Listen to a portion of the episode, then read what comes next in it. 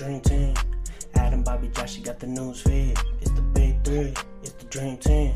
Big three IDP. Let's go. What's up, you diehards, you degenerates, you lovers of defensive football? This is Josh Raymer, and we are back with another episode of the Big Three IDP podcast. Saying hi to all those babies out there in live stream land. If you're watching us on Periscope, YouTube, or for some reason Twitch, I know we do have Twitchers out there that watch us, Addy. We're coming for we're coming for Twitch. That's right. All the youngsters out there, we're trying to capitalize on that with this podcast. So, welcome in. It is a beautiful Tuesday night here in Bowling Green, Kentucky, and we are still basking in the afterglow of week one football action. And I am joined in the Sode Shack tonight by two gentlemen who partake who partook in just about every second of that action, if I had to guess. To my right, Adam Markham. To my left, Connor Raymer. Gentlemen, how are we this evening? Doing great. Everything's in its right place. We got football back. Feel right, boys. I was laid up sick all weekend. You were. It was very sad. We usually get together at Connor's house and watch the know. games, and uh, Very sad. You were right down the street, a stone's throw from Connor's Yeah. house, but it felt like you were on the opposite side of the world. Yeah. We were watching you. We were watching you I through know your you window. were. I So could feel you. We You were know like- you weren't sick. he either, doesn't so you look need to that come clean sick. right I now. was laid up. You know I was. Adam has corona. That's what we came here to tell you all, and the show is off. So, I do have Rona. So but the NFL was great. I, I mean, I could have just, I could have had a just NFL coma from like eight hours of just sitting there and just soaking it all in. And especially with everything going on, you think we may not have a season, and I, I thought it was just awesome. Not to jump straight into it, but um, Oh, that's great what we're doing. We're jumping straight Sure. in. Hey, we'll go in head first. and it's it's funny because Thursday felt a little weird. It didn't quite feel right. I, Adam and I were talking about this after the show. I didn't know if it was because of what's going on in the world, just being a new dad, how my kind of life priorities have shifted. But I was like, I'm going to pay attention on Sunday to how I feel to games being back on. And boys, oh, it felt oh so good. it felt more normal. It felt more normal. It felt right. It was very overwhelming. You forget no preseason to kind of ease you into this, no college really. Uh, You're just jumping in, honestly, to like 14, uh, 13 games on Sunday. yeah, NFL still doing the dumb thing where they they have ten games at the noon and then So stupid. only three and you know at the uh you know three three fifteen mark and also they were like the games that I really wanted to watch. It was like Kyler versus San Fran. I wanted to see Joe Burrow's debut and obviously the game of the week Tampa Bay and New Orleans. Uh, spread it out, in NFL. Spread it out, guys. How have they not figured this out yet? It's very frustrating to uh, still be living in a world where we have to have the witching hour, as it's known, Connor, with like, uh, you know, eight to 10 games simultaneously coming down to the wire and trying to get multiple quad boxes going. and they get they try to get too cute with a lot of these openers where it's like, hey, let's do the doubleheader Monday night game, and that's awesome. But again, people would rather see that shifted to a nice three o'clock game where it can kind of stand there on its own. And who, I mean, I would love to know who actually stayed up to watch the end of what was probably a, yeah, well, This guy did. We'll talk about it. My uh, my my matchup in our main league, the XFFL. This is not an exaggeration. Came down to the final play of the final game on that last drive, that Jerry Jeudy drop, uh, that Jayon Brown ankle tackle, uh, literally got me a .96 point win. Not even a full point separating me between uh, Sam in our week one matchup. Beautiful. Let I, how'd you do this week? So I went uh, five and one. It was a great, great week one. I only nice. lost to Joey in the Unreal Tournament League. Beautiful. I went uh total. I went nine and three. I was going to say I've been telling people you're in twelve leagues, and that felt like an exaggeration, but that's true. It's true. So I went nine and three. I made uh I made about me and Johnny made about thirty seven fifty on DraftKings. There you go. Um, obviously didn't invest much, uh, invest that much, but you know we we uh, we forexed our money, our investment. So uh, listen to DF Triple S. But yeah, great start, nine and three. Uh, made some cash. Uh, I'm in the zone this year, Josh. You're locked in like I've never seen it before. I am It's- locked in, baby. It's arousing. It's frightening. I'm really scared of what's going to happen this season if we're going to survive or if Markham's expanding aura and consciousness is just going to consume us. For the year of Addy. It's that year two leap. So we I put it out there and asked, you know, how did some of our babies do in fantasy? Um, Andy Erickson, co-host of Bless the Knee, says, I don't want to talk about it, Josh. I did beat Andy in the listener league. Sorry, Andy. DJ Caltown, one of our favorite babies. Three and six, LOL. Hang in there, guys. It's only going to get better. Just stay listening to the big three. Oh, Boo Bam chiming in. Three and two, two losses, had the second highest points in the league. That's how Let's it go. goes. That's how it goes sometimes, man. Sometimes you're the second highest scoring team, and you just so happen to play the first. Week one's wonky. I could easily be three and nine next week. So we'll see. Hope for the best. Stick with us. We'll uh, hopefully help you uncover some gems. That's right. So, Connor, welcome in to your first uh, recap pod of the season. How you feeling? Any butterflies? Any uh, any nervous energy here? No, not so much. Great to be here. What's up, YouTubers? Um, hey, what's up, dude? I am hip, uh, in Uh, case hey. you were wondering. Hey, kids. What's up, fellow kids? I am a certified kid. Yeah. Um, no, I feel great. Like I said, getting week one, I think Adam hit the nail on the head. It's it's one of those weeks not only where you can look at the games, but just the fantasy performance that goes with it. It's just it, every NFL fan knows this. It's just a it's not a real representation of what the rest of the season will be like. So take some of it with a grain of salt. I That's think right. there were some solid takeaways, but um, Don't tilt. yeah, Don't exactly. go too crazy. Now, don't just sit on your hands and be like, "Oh, I'm not going to overreact to. I'm not going to react at all to week one." You still got to react, Daddy. Got to react. But There it's got to be a measured, a measured reaction. That's what we're going to I mean, help you think about sort it. out. If you didn't react uh, a couple years ago, you missed out on Tyler Boyd, uh, Philip Lindsay, Alvin Kamara. right? Um, Raheem Mostert last year. That's right.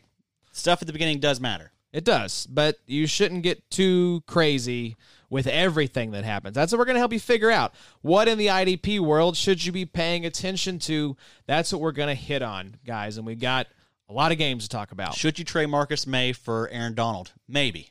Hmm. We will talk about that. Marcus Maye, perhaps the star of week one, uh, along with a certain Miami linebacker that I wasn't sure was a must start. So, uh, Connie, how did you do in your leagues this year? I don't want to, uh, you know, Connie's first year in IDP. yeah, skip past that. How'd you do in the listener league? It's did you okay if, if we want to skip past that, we can totally skip past that. But uh, I lost uh, my IDP uh, debut, so that wasn't great.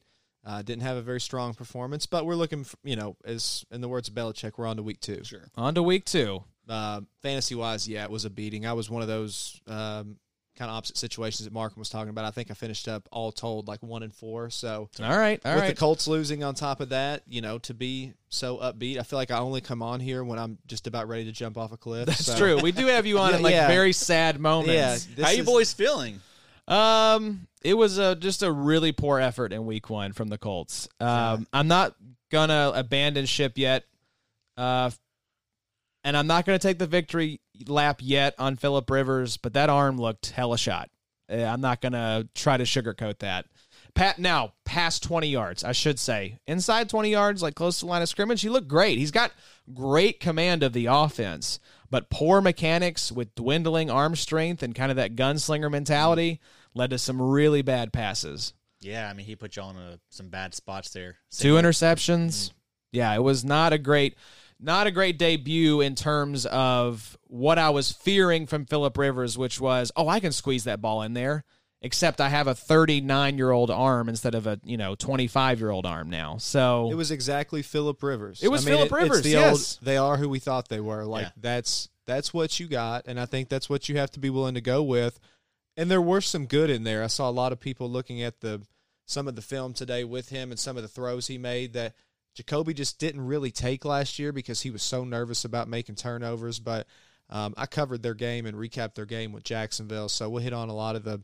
I, I thought there were again there were some nuggets in each game. I think we can all take away from and try to catch you know some of the obvious stuff of who's actually you know playing up to snuff, who's not, and And the defense, I mean, especially from an IDP perspective, not a great day on the defensive side either. No, no. Shenault was running just over some of those Colts players. I saw the tweet that you, I think it was you retweeted.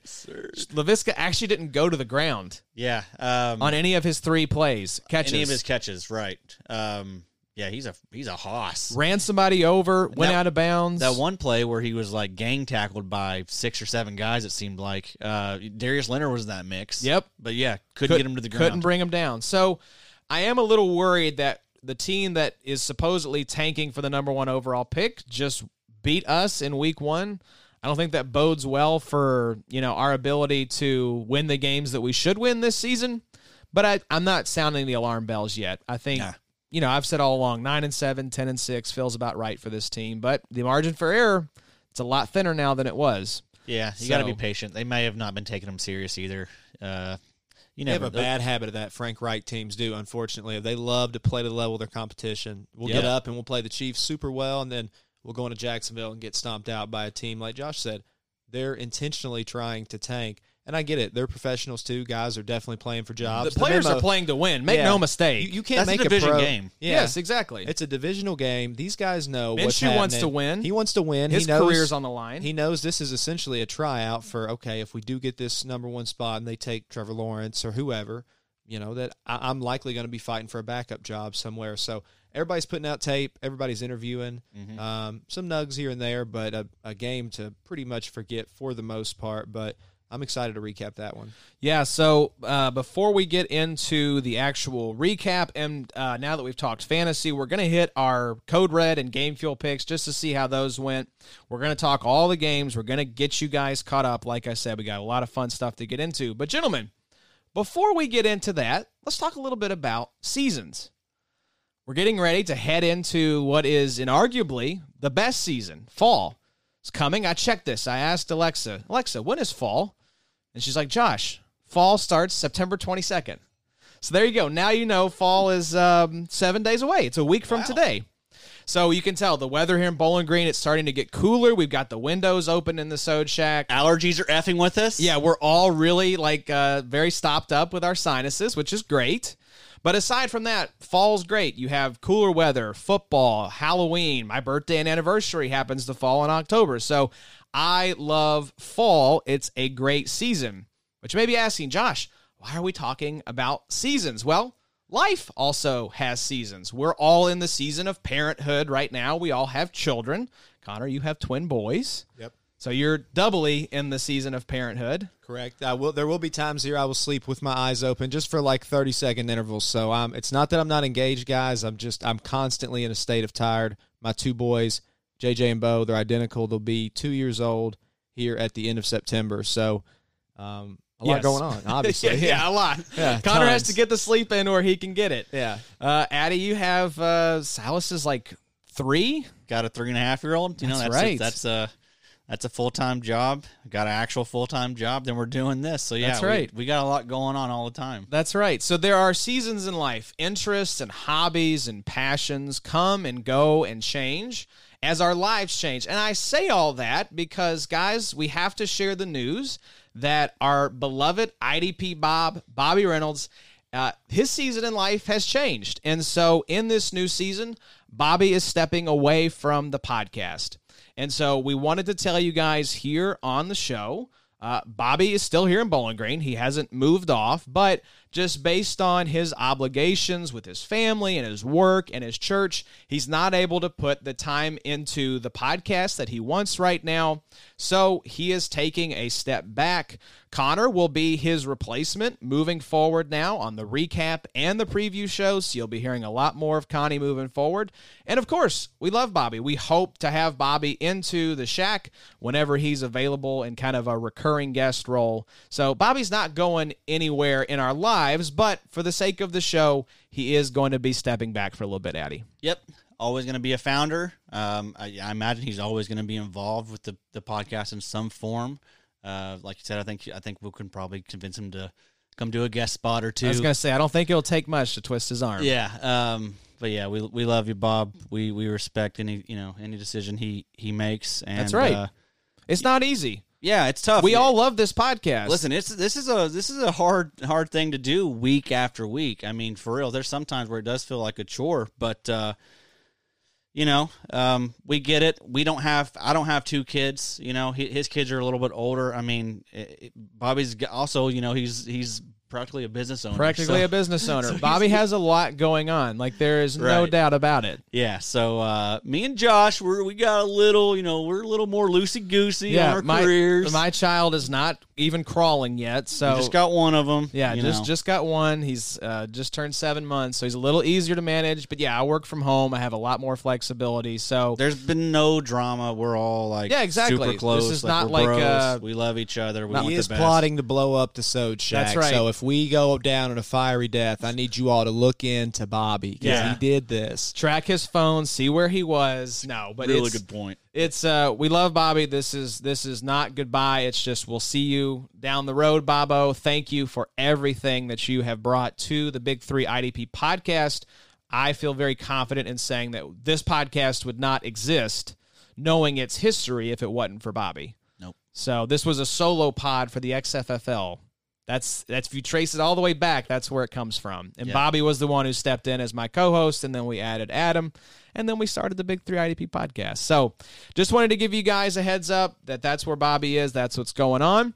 But gentlemen, let's jump into the football action. And the first thing we want to do here is review our Code Red and Game Fuel picks of the week. So Addy, let's talk Game Fuel, baby. Game Fuel. Inject this playmaker into your lineup. So you picked AJ Johnson, and AJ Johnson scored 15 points. And mm. we'll talk about it. We're not going to go deep into detail here because we're going to talk about these guys. Looked outstanding. Looked like every bit the playmaker we expected from the man chopping down trees in his backyard. Yep. We warned you. Told. I'm not. I'm not going to act surprised. We're not dopes. We're not dope. as you like to point out. So my pick was Nick Kwiatkoski. This was looking really good. He had seven and a half points on just 32% of snaps. Unfortunately, had a pec injury. It's not season ending from what I've seen so far. But um, I think if he had stayed in the game, he probably would be in that 15 to 20 point range. So can't predict injuries, but it was a nice pick. And now, Eddie, let's talk about Code Red. Code Red. Stay away from this player. Our code red picks were Yannick Ngakoue. That's who you chose. Put up a big fat goose egg. Yep. Zero points for Yannick Ngakoue. The beer goggles were on. Uh, no points. My pick was Jadeveon Clowney. He had eight points. You looked pretty good too. He did. He did look good. He got after Drew Lock a few times. So But that's a good call. I mean, that's you know. new situation. I just wanted to pump the brakes. I'm not going in expecting a whole lot from Clowney. Did you watch any of that game? That late, late game? That's I past your bedtime. No, I, I was fading fast. I mean, like I mentioned with the kids, I turned into a pumpkin around 10, but I, I stayed up pretty late last night. I was up till probably almost 11, so I caught the majority of that. Um, but yeah, I mean, you got to think Jadeveon. I mean, you have to be motivated at this point to just the fall from grace that he's had, the embarrassment with the contract holdout. You know, I think he basically had to fire his agent, get another new agent, and he had a contract the next day. So, um, you know, go to a, yeah, former divisional team there and have a chance to stand out. So, you know, we'll see. I Kind of makes me a little nervous. He's going to be a difference maker for the Titans. Yeah. I think he's might be. They see him as that missing piece. I feel like Mm-hmm. can he be that guy?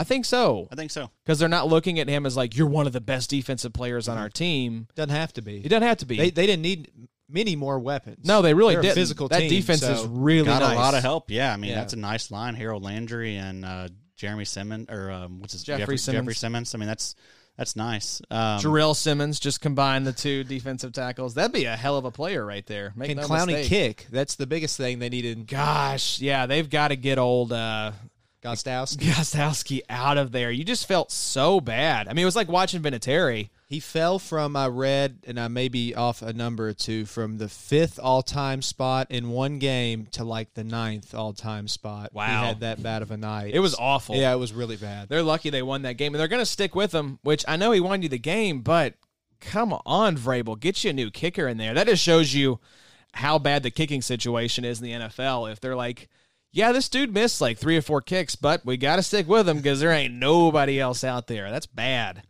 But boys, let's talk. Uh, let's get into the recaps here. Really excited to talk about these games, and we're going to start with the primetime games. These are a little more fresh on our minds because they just happened, and we're going to start with the Los Angeles Rams and Dallas Cowboys. This was in the brand new, beautiful SoFi Stadium. Connor, I know you watched this Monday night game, or I'm sorry, the Sunday night game.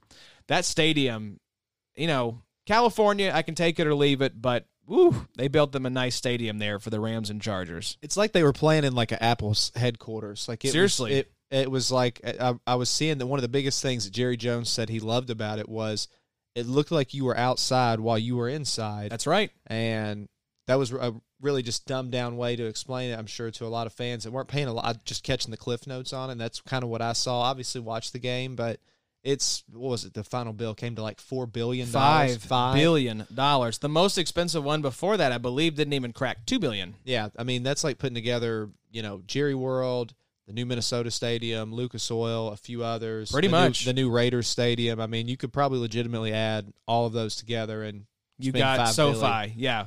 Palm trees. You have the open end, so they said the ocean breeze can kind of come in. They have the transparent roof, so you can see up to the sky.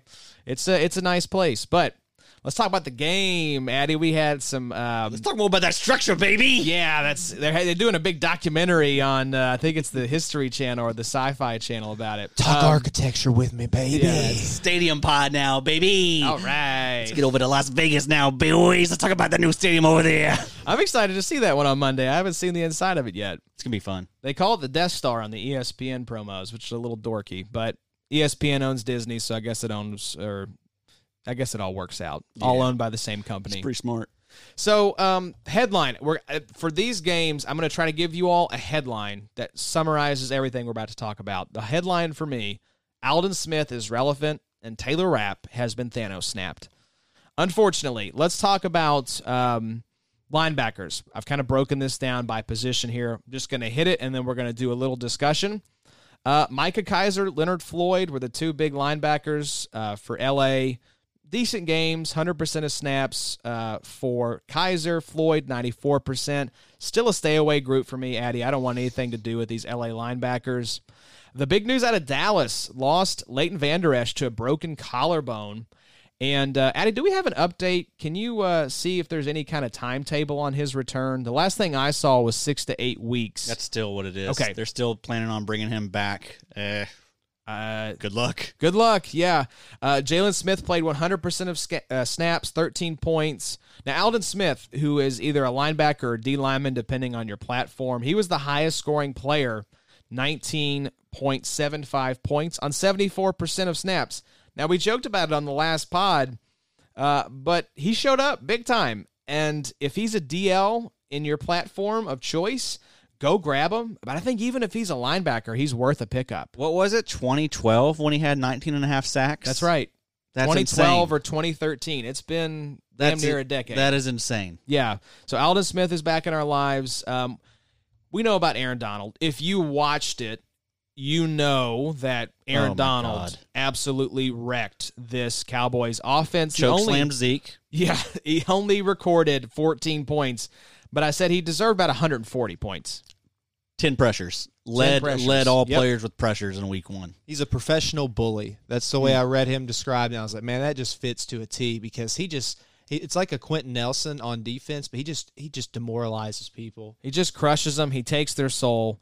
Michael Brockers, 13 points on 74% of snaps. Um, no, no thanks. Four pressures. Yeah, you know, so Decent. that's okay. Leonard Floyd had three. Yeah. Um, Demarcus Lawrence, Everson Griffen didn't make a big impact as far as points go. They had just three and six points, respectively, on 63% and 58% of snaps. I'm not too worried about it. I think the LA offensive line actually was pretty stout after being a dumpster fire in 2020. The real story here, though, is Jordan Fuller, who played 99% of the snaps. And we do have to ask, Addy, has he vaporized Taylor Rapp, who only got 21% of snaps? Now, all the stuff I was seeing on Twitter was saying that, you know, Rapp hasn't been healthy. It's a new scheme, you know, no more Wade Phillips. So he's having to learn a lot. So he's just behind. That's all I've been seeing is he's just behind. And you have the old adage, you never should lose your job to an injury, but it happens. happens a lot. That's uh that's the situation I'm worried about. How do you take Fuller off the field after that performance? Yeah. Kids call that getting Wally pipped. That's true. There For you those you go. at home. Hey, hey, hey. Is it a wrap? Yeah, That's a wrap for Taylor Rapp. Hey, hey. I like what you did there, Eddie. I do think, you- you're just going to sit back there the rest of the pod, uh, I do think that this is one of those situations where you have to worry about Rapp relinquishing that role and never getting it back.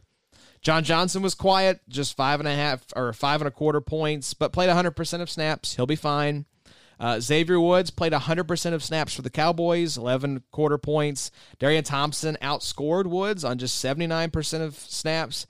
This isn't a pond I'm looking to fish in, though. The Dallas Cowboys safeties, no thanks. No. So let's keep it rolling here, boys, and talk about the opening Monday night game. This was between the Pittsburgh Steelers and the New York Giants. The headline Blake Martinez could be your IDP MVP for this 2020 season. I'm with it. He is it as far as the New York Giants defense is concerned. Uh, but let's talk about Pittsburgh first.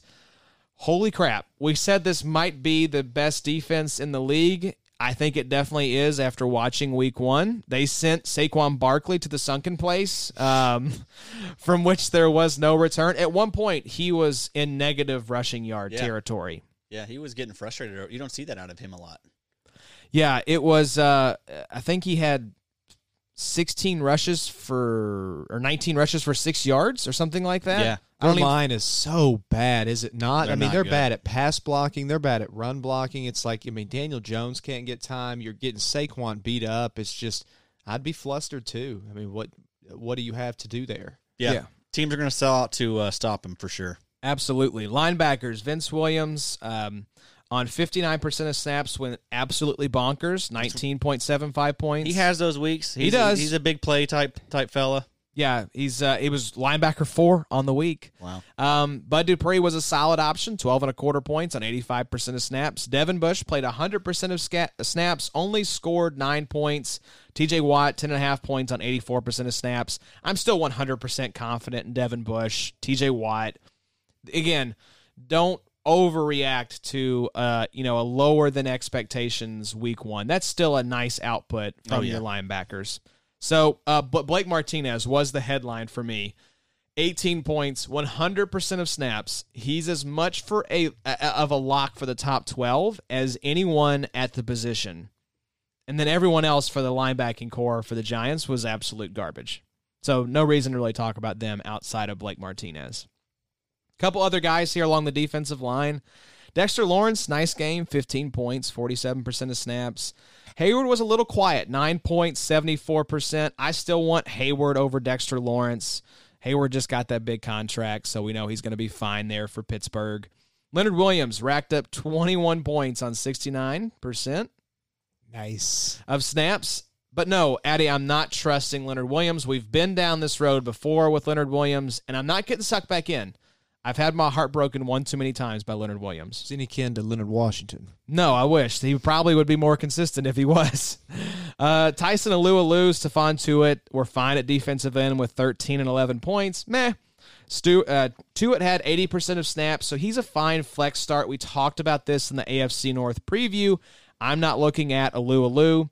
The safeties, Terrell Edmunds, he won the kind of battle between which safety do you want for week one. Had 12 points on 100% of snaps, while Minkah had a down game with just three points on 100% of snaps. But this first week, it's important to mention we want to know how guys are being used. So, two players getting 100% of snaps. That's what we want to know. That's the important takeaway. And we knew this. Yep. We knew Edmunds had the safe floor. Yep. Minkah is big play dependent. We saw that play out here. We should not be surprised. Uh, question, Addy. Jabril Peppers, 98% of snaps, scored 8.9 points. What's going on there? Is uh, Jabril just not as good as what we thought? Not great, and I think some of those points came off his uh, return yardage. I think they used him in the return game. Are they bit. still using him in that role? They did. They well, they are now. I don't think they used him as much last year, but uh, yeah, not the not the not the debut you were hoping for, especially with no Xavier McKinney. But you know, Jabril Peppers did not have any type of talent like Blake Martinez in front of him last year. So, um, not someone that I've ever been that high on. I don't think he's that good. Um, but you know, We'll see. I think he's worth a hold. I'm not dropping him. Yeah, but yeah. I'm adjusting I expectations. I think you expect a bet. I mean, I don't think he's going to be like a top ten safety, but I think he should be like you know, top twenty. Yeah, I agree. So let's. We got a question here. Jumping back to the previous game from Boo Bam. I'm gonna throw it up on the screen for y'all. Is Rapp worth a hold, or do you think Fuller keeps the job, Addy? Yeah, you got to hold Rapp. I mean, I think you know all three of those guys could be used, but uh, yeah, I mean, Rapp. I thought Rapp was pretty good last year. I, I agree. I'm not dropping him yet, but I am seriously worried. I'll Yeah. say that. Yep. So I think hold on to him.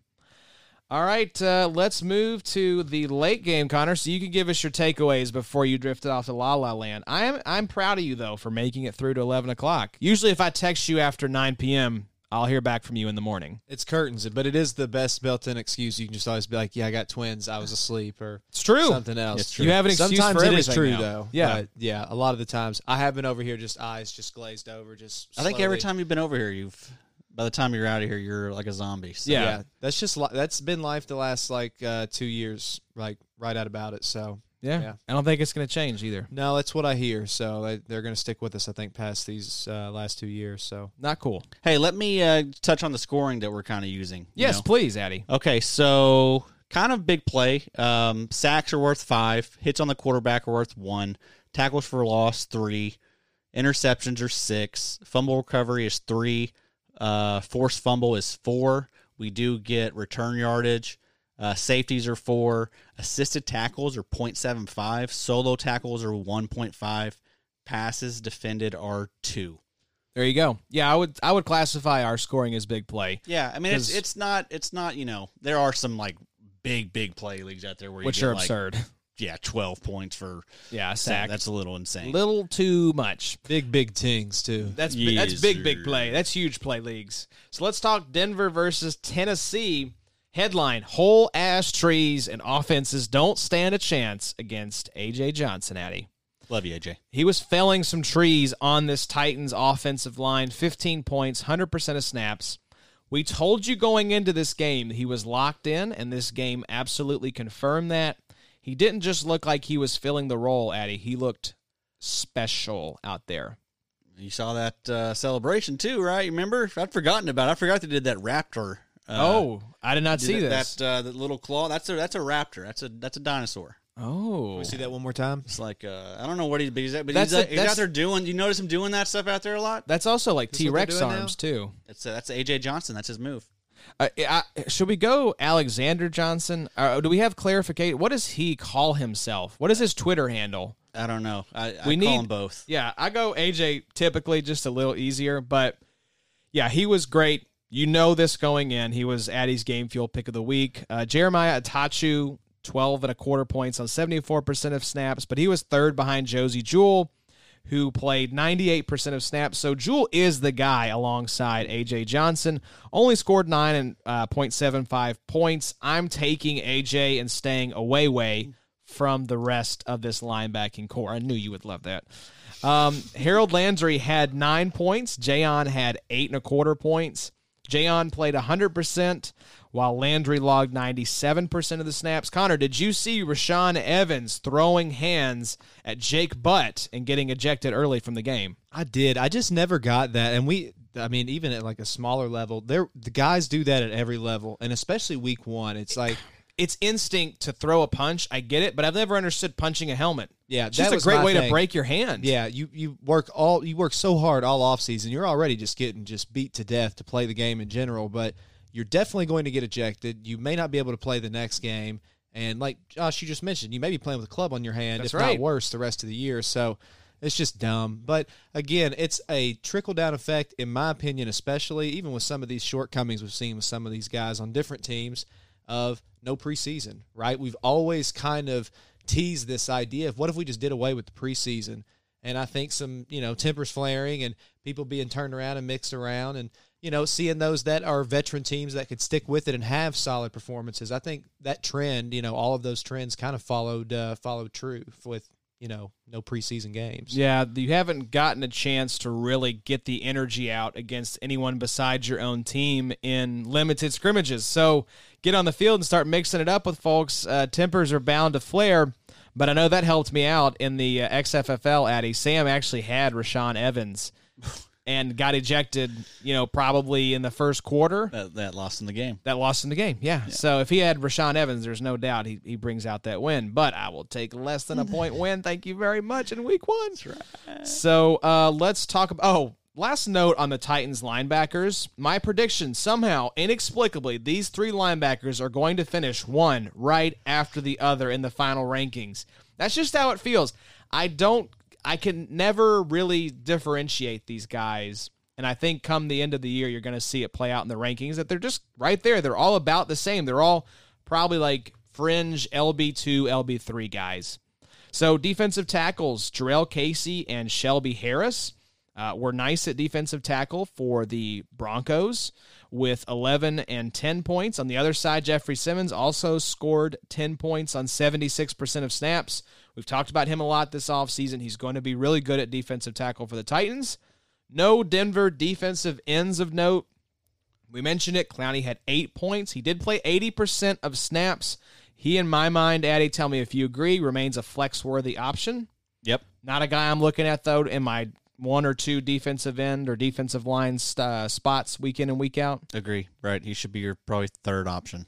Justin Simmons, little quiet, seven and a half points, but played 100% of snaps. Kevin Byard came through with 17 and 0.75 points on 100% of snaps. We know he's good, but what do you do with Kenny Vaccaro? 13 and a quarter points on 100% of snaps. He was one of three guys to do this for Tennessee Byard, Kenny Vaccaro, and Jayon Brown. What, do you, what do you do with Kenny? He's going to be out there. I mean, he's going to have those weeks, you know, where he, he puts up solid tackle numbers. He'll probably be the more consistent of the two. Um, but he's not someone you're going to. He didn't have the high upside. I agree. You know, I want Byard just because of the higher upside. Right. But if you need a nice bye week fill in, he's solid and he's safe. That's right. He has a really nice floor. I don't think he's going to crap your team that often.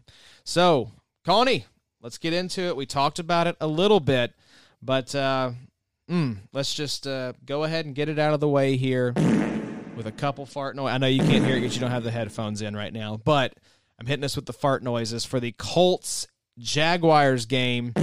So let's talk about the recap. Hit us with your thoughts as a Colts fan on what happened there on Sunday. It it was ugly. It's like just the Stephen A. just just pain meme. Just thinking about that game, yeah, because you you'd heard just so much about oh this this Indy O line is this and this Indy D line is this and you've got a guy that can do what Jacoby couldn't do and you know last year was a throwaway year. So there's there's just so much unknown. And then you talk about the wrinkles no preseason, everything else. There's there's so much to get to. But the word of the day with the Colts against Jacksonville is underwhelming. Um, so our guys that played 100% of the game, those guys, we're talking about Darius Leonard, Malik Hooker, Khari Willis, they all struggled. And especially when you're talking about at least Darius, um, that can happen if you're Indy and you want to have a chance.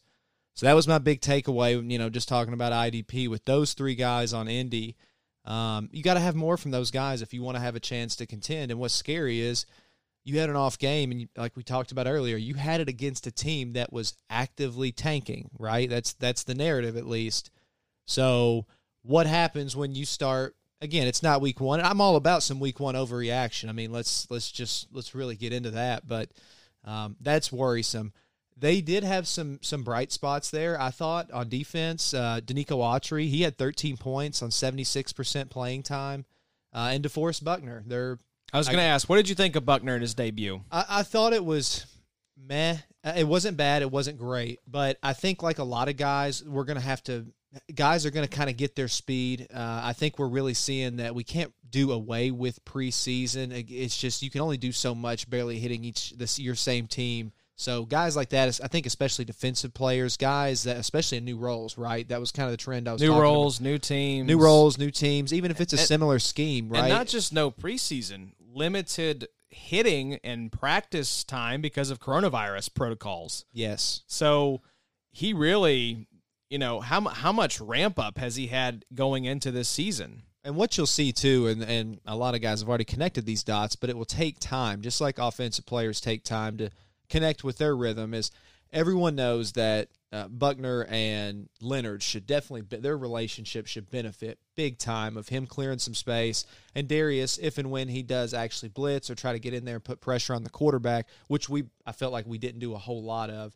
Once they get their timing together, just like offensive players, that will be a problem. But again, it, he, decent job. Um, he had some he had some bright spots, so I won't beat up on Buckner too bad. But I think at least a handful of preseason games, one or two, would have helped a lot. Because, like you mentioned, even in practice, very limit, limited physical space. So I think new guys on new defensive teams, it, it it kind of showed their inability to shine like they probably normally would under normal circumstance. Yeah, just um, it, it was just a flat performance all the way around. The offense, you know, we did some things well. That's not to say that we look like total crap, but it could have been a lot sharper. It could have been a lot better. Uh, we kind of got pushed around a little bit. Um, so what about those? Uh, what about those Jacksonville Jaguars? Um, it seems like one of the guys that we mentioned actually on the preview episode, Connie, uh, had a big time week one performance. Tell me about CJ Henderson. So good call on that. Um, so I, I put here my note for the Jags. I kind of borrowed a page from from Josh's notebook here.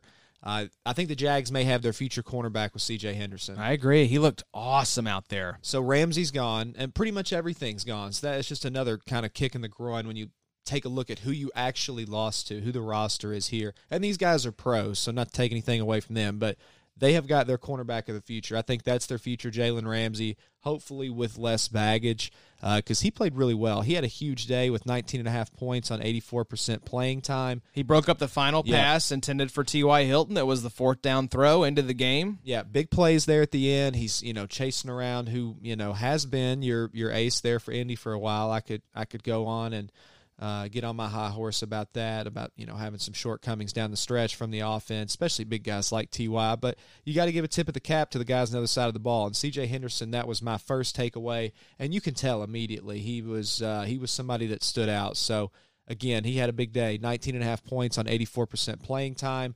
Um, Myles Jack, another monster game, as you all would expect, 19 and a quarter points on 100% snaps. Um, and another so- another solid secondary performance from safety Josh Jones, who had 13 and a half points on 97% snaps. And just really the moral of that game is the Jags just bullied the Colts and they controlled the tempo most of the day and they just controlled both sides of the ball. So, um, you know, I think Gardner Minshew was like 20 of 21 or like 19 of 20. I mean, he maybe had one incomplete pass. So it's not like they were absolutely just dicing the Colts up. And Philly Riv had three or 400 yards in his Indy debut. So it's, it's frustrating to see, but that just goes to show you, you know, you put a little pressure on them, but just all in all, they they converted when it was time, and they probably didn't make those big boneheaded errors. So, That's true. They didn't Right. kill themselves like we did. Yeah, bright spots on both sides, though. What do you think about Visca? Who's Al- that? Also, uh, shout out to Nat. Love you, love you, home. Is she watching? She said uh, she asked me if I was enjoying my salsa. Oh, that's that's what you were laughing about. I was wondering. So yeah, Viska looked great. He looked like a wrecking ball out there the few times he got the ball in his hand. Are we worried about Josh Allen at all? I know I said temper expectations. This is a good offensive line. I don't think so. Yeah, I'm not worried about him. I think he's going to bounce back. and uh, Joe Schobert, you know, Same thing. Myles Jack, that was great. He was everywhere. Yeah, I I noticed watching that game. I was like, man, Myles Jack is all over the field right now. yeah. So not a surprise that he would be the leading point scorer there for the linebackers. But let's move on. We could sit here and commiserate over the Colts loss all day long, but let's talk about Seattle versus Atlanta. Connie, what were your takeaways from this game?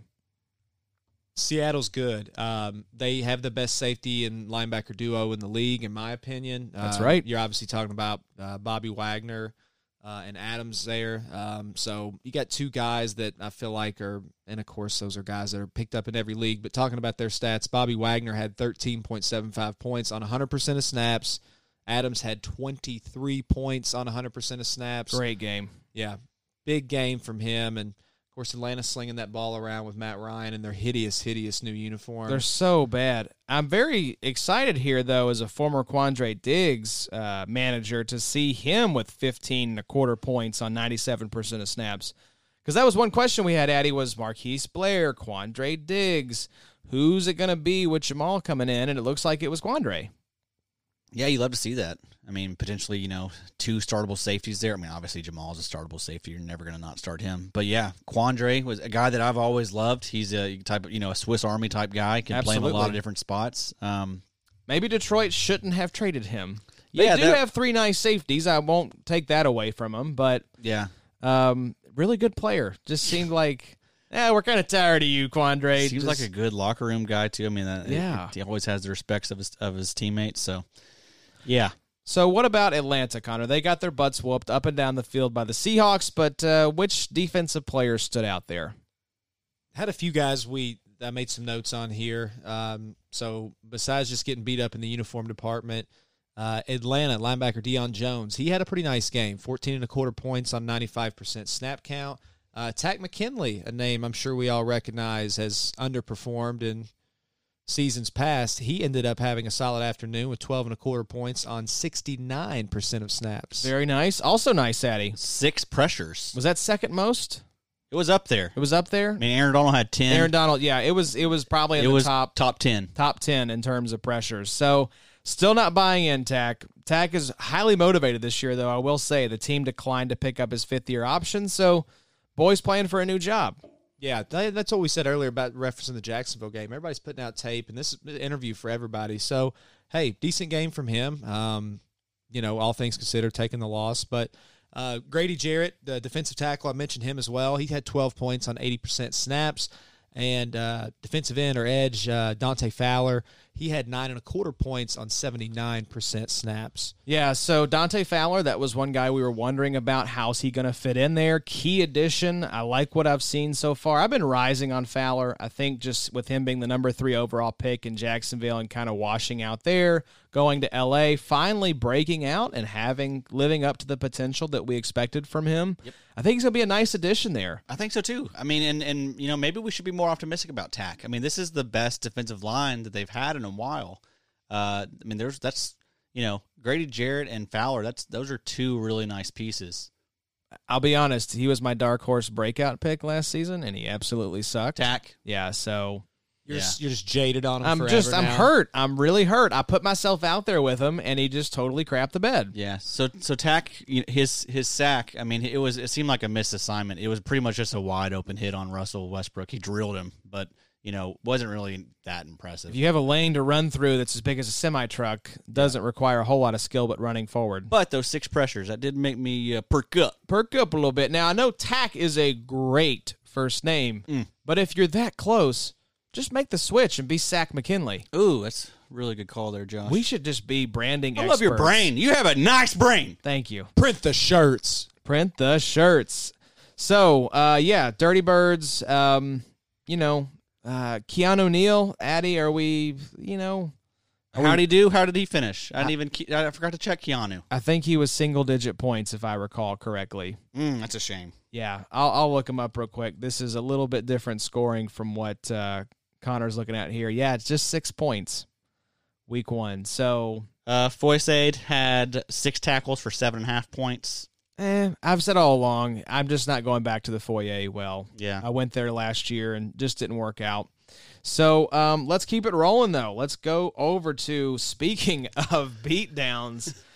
Holy moly! Is it any reason uh, old uh, OBJ, the poopy one himself, once out of uh, Cleveland? I mean, we can go ahead and, and give him some more of the uh, the fart noises here. But is there any any doubt that he wants out of Cleveland after that disastrous showing in Week One against the Ravens? Connie, we know that the offense was not really that great, but let's talk defense and let's start with the Cleveland Browns. How did they look? not great. Um, but Baltimore has a tendency to do that to teams. They did it last year, and I think they'll continue to do that this year. Uh, of course, a divisional game. So Lamar came out and, and did Lamar things. He had a solid afternoon, but uh, Cleveland had a few little bright spots I pointed out here. So I'll kind of start at the top. Uh, big day from defensive tackle, and I may butcher this again. Forgive me, I'm new to the IDP scene, so I'm learning some defensive player names. Larry Ogunjobi. Ogunjobi, that's it. go. You got One it. One. Uh, Larry, Larry O is what we may just have to end up calling Larry. Or Ogunjobi, Ogunjobi Kenobi. There you go. Yeah, Even yeah. better. You Yeah, got it. Print the shirt part two. We're just these brains aren't going to be free for long. You just gonna say how how you're doing this while you're still asleep is is quite the miracle. Yeah, I'm on autopilot mode. But 15 and a quarter points on just 54 and a quarter percent snaps. So something to look, look at there. But is that more fool's gold in your all's opinion, or is that someone that's an emerging star when you talk about Larry O? Larry O has always been in the mix for defensive tackle required leagues alongside Sheldon Richardson. Um, I think he is, Addy, and tell me what you think here as well. I think Ogunjobi and Sheldon Richardson both are startable in defensive tackle required leagues. Hundred percent. Yep, I like Ogunjobi the best out of that group. But uh, yeah, both are gonna you know alternate, probably having big weeks. Absolutely. So um, it looks like here Denzel Ward, who is a great cornerback in real life, only four and a half points on 100% of snaps. And then Myles Garrett, Mr. Helmet Puncher, so so game, seven and a half points on 80% of snaps. So we do have to ask the question, Addy. No concern about Myles Garrett, right? He's going to be fine. No, of course not. This was just one of those games where Don't be dumb. Don't be dumb, guys. don't get too cute. Don't be don't be idiots. Don't be idiots. All right, Connie, what about Baltimore? This is a team that's very interesting there with uh, some of the new guys that they brought in this offseason. What did you notice? So one of the things I noticed there, it's kind of a similar situation we're talking about. Is this um, is this more of an outlier or is this something to actually look at? But a veteran LJ Fort, uh, linebacker there, I'm fairly certain, had a big afternoon for Baltimore with 19 points on only 31% of snaps. That's very nice. He had a fumble, a forced fumble, and a fumble recovery. So that helps a lot in a big play league. And the reason I'm likely say it's an outlier, like a lot of folks, is you've got two monster rookie linebackers there with Patrick Yas Queen. Oh, wait, we've got you here. Yes. Yas, Queen. Yeah, so Patrick Yas Queen, he posted 18 points on 73% of snaps. Um, and then his fellow stud rookie linebacker Malik Harrison posted an impressive eight points on only 28% of snaps. Question Is this Marvin Harrison's son?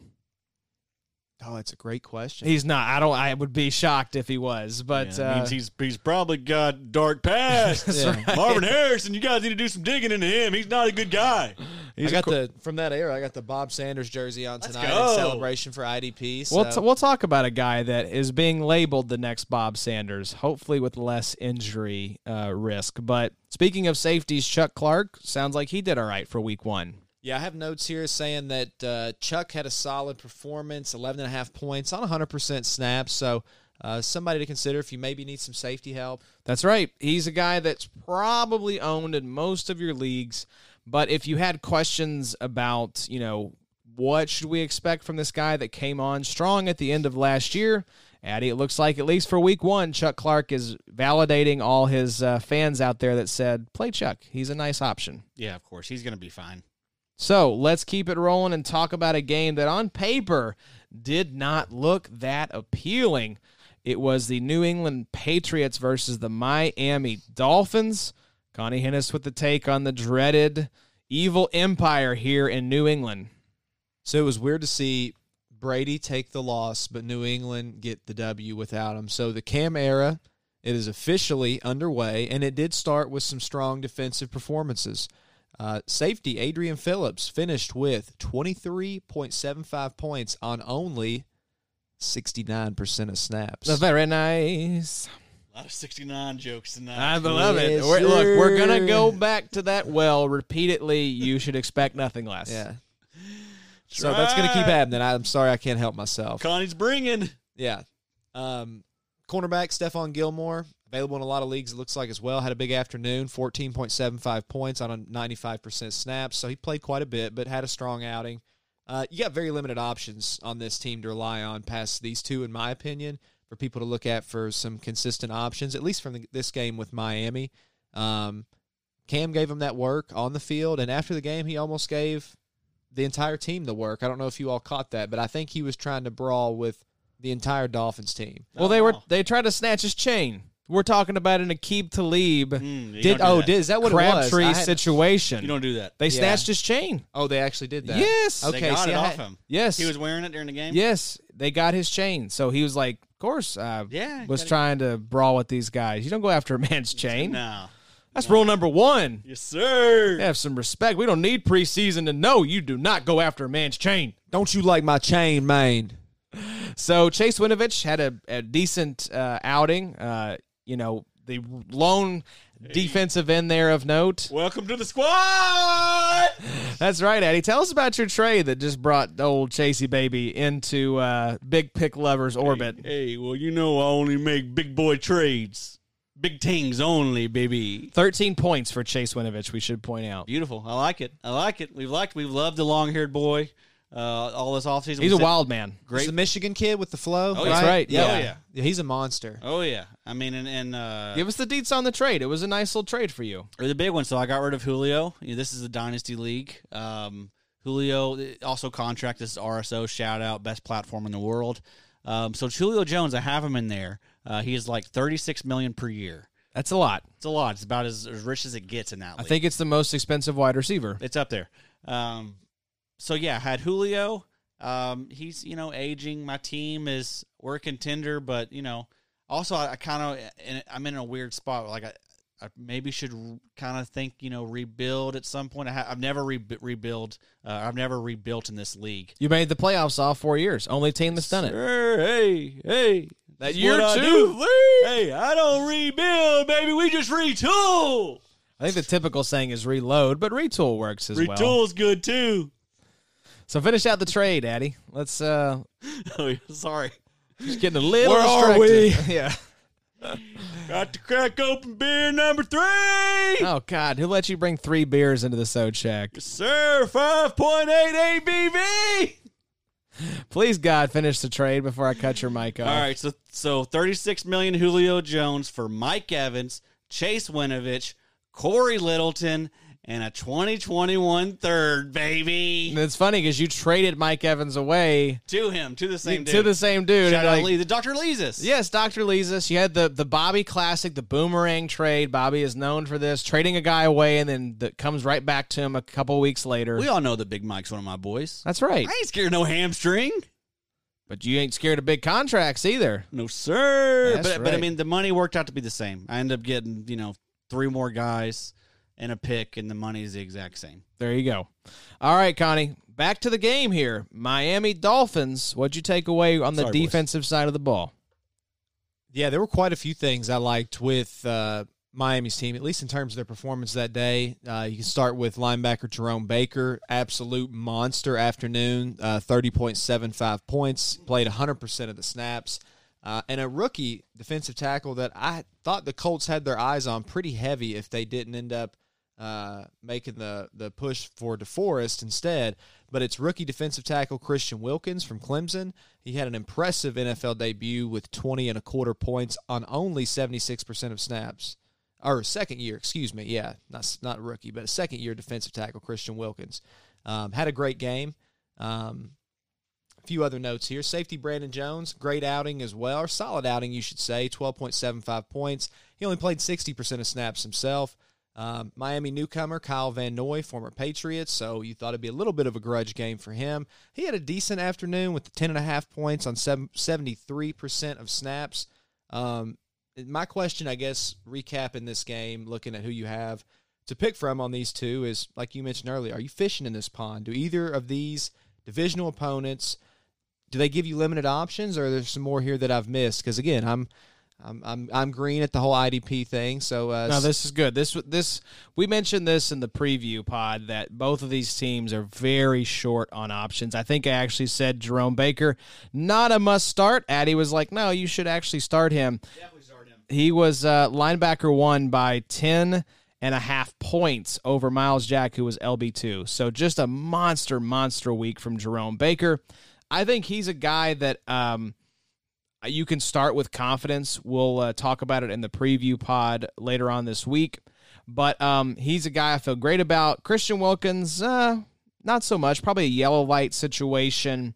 And then nobody else really from that squad. I think from the Pats, Addy, you could go Stephon Gilmore in CB required leagues, Adrian Phillips, Chase Winovich. One of those linebackers is going to break out. I still think it's going to be Ja'Whaun Bentley.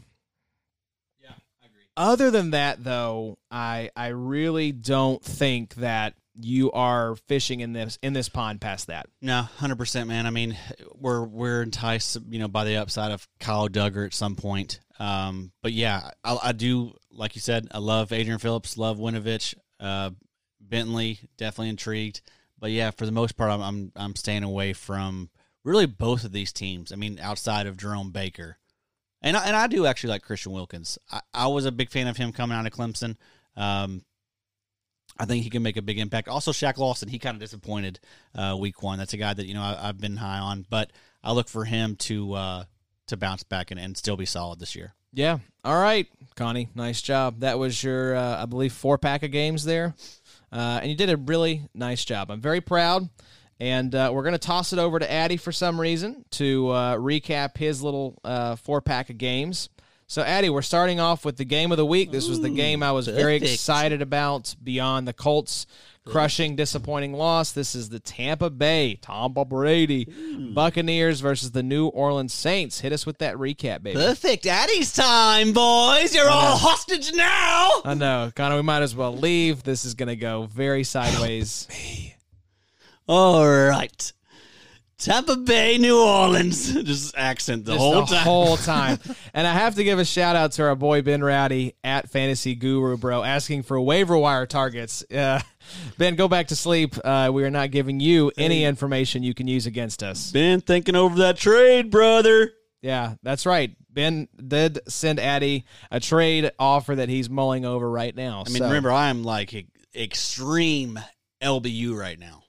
You're also extremely hammered, so uh, there's a chance that you could. You're full of salsa and beer, so we'll, who knows what could happen. Salsa drunk. That's a good point. That's a great point. All right, so T Bay, uh, TB New Orleans. Headline for me: How TF did Tampa Bay lose this game? Brees only had 160 yards. Michael Thomas only had 17 yards. Emmanuel Sanders had 15 yards, and Kamara only totaled 67 yards. where did the points come from here? I'm a little confused. Well, I mean, uh, Brady kind of was bad. He Yeah. made he made uh, he had a pick six. Arians went after him a little bit, and I feel like that's going to be the common theme. Is like if you're going to come here, you all know how Ba is. He has never been one to just let things slide. He is Mhm. going to speak his mind, and I'm just not that that's not what happened in New England, but we'll just see how Tommy. Because I think you questioned maybe his grittiness was part of it. He, He he's was- on the overthrow with Mike Evans. I know He called out Mike today. he he did call out Mike Evans. So he originally called out Brady on that, and then reverse course and called out Mike Evans. Called out Mike. Also said that he felt awful about uh, not getting Michael uh, Mike involved. So Yeah. uh, Arians is just all over the place. He's really he's going through menopause. He's spiraling. yeah, he's not Sure. doing well. Sure. So, uh, so yeah, I mean that that was my main takeaway. But let's get into it for the uh, IDP takes. So Devin White finished with seventeen point seven five points. Uh, Lavonte David had 20 and a half points. Both played hundred percent of the snaps, uh, and each finished with eleven tackles. Yeah, I love it, man. This is my this is my baby, Devin White. I'm so excited for him this year, and he looked so very good. Yep. uh, in his first game. Absolutely, I mean, thick. He looks he, he is thick, isn't he? He's thick. Like I remember, like when he came out, we kind of thought he was like this sexy, like I don't know, like hybrid, you know, safety linebacker. Not Dude, anymore. Boys, boys have bulked up a little Bulked bit. up, and I you love to see it. I love it, man. Thicker Uh, than a house cat. Yes, sir. Yes, sir. Yes, ma'am. sir. Thicker than a snicker. Love that. Love that. Uh, this is the best linebacker duo in the league. Hundred percent, You know, so uh, no question about it. speaking of duo, this is a this is a duo team. You know, they got the the duo linebackers, the duo defensive ends, the duo uh, wide receivers. Huh? Makes you think. Anyway, uh, this this next duo, JPP and Shaq Barrett. Uh, JPP played 95% of the defensive snaps and finished with 13.65 points, registering three tackles, a sack, a tackle for loss, and a quarterback hit. Very nice debut for my boy. You love JPP. He's on your uh, all baby squad. Absolutely. Uh, counterpart Shaq Barrett played 88% of the snaps, only had six and a half points, you know, three tackles and a, and a pass deflection. Um, so, you know, not, not, not what we, you know, expect based on how he finished last year, but those big weeks will come. You just, I keep rolling these guys out. New Orleans has a good offensive line. Um, I expect this team to, to continue to get better.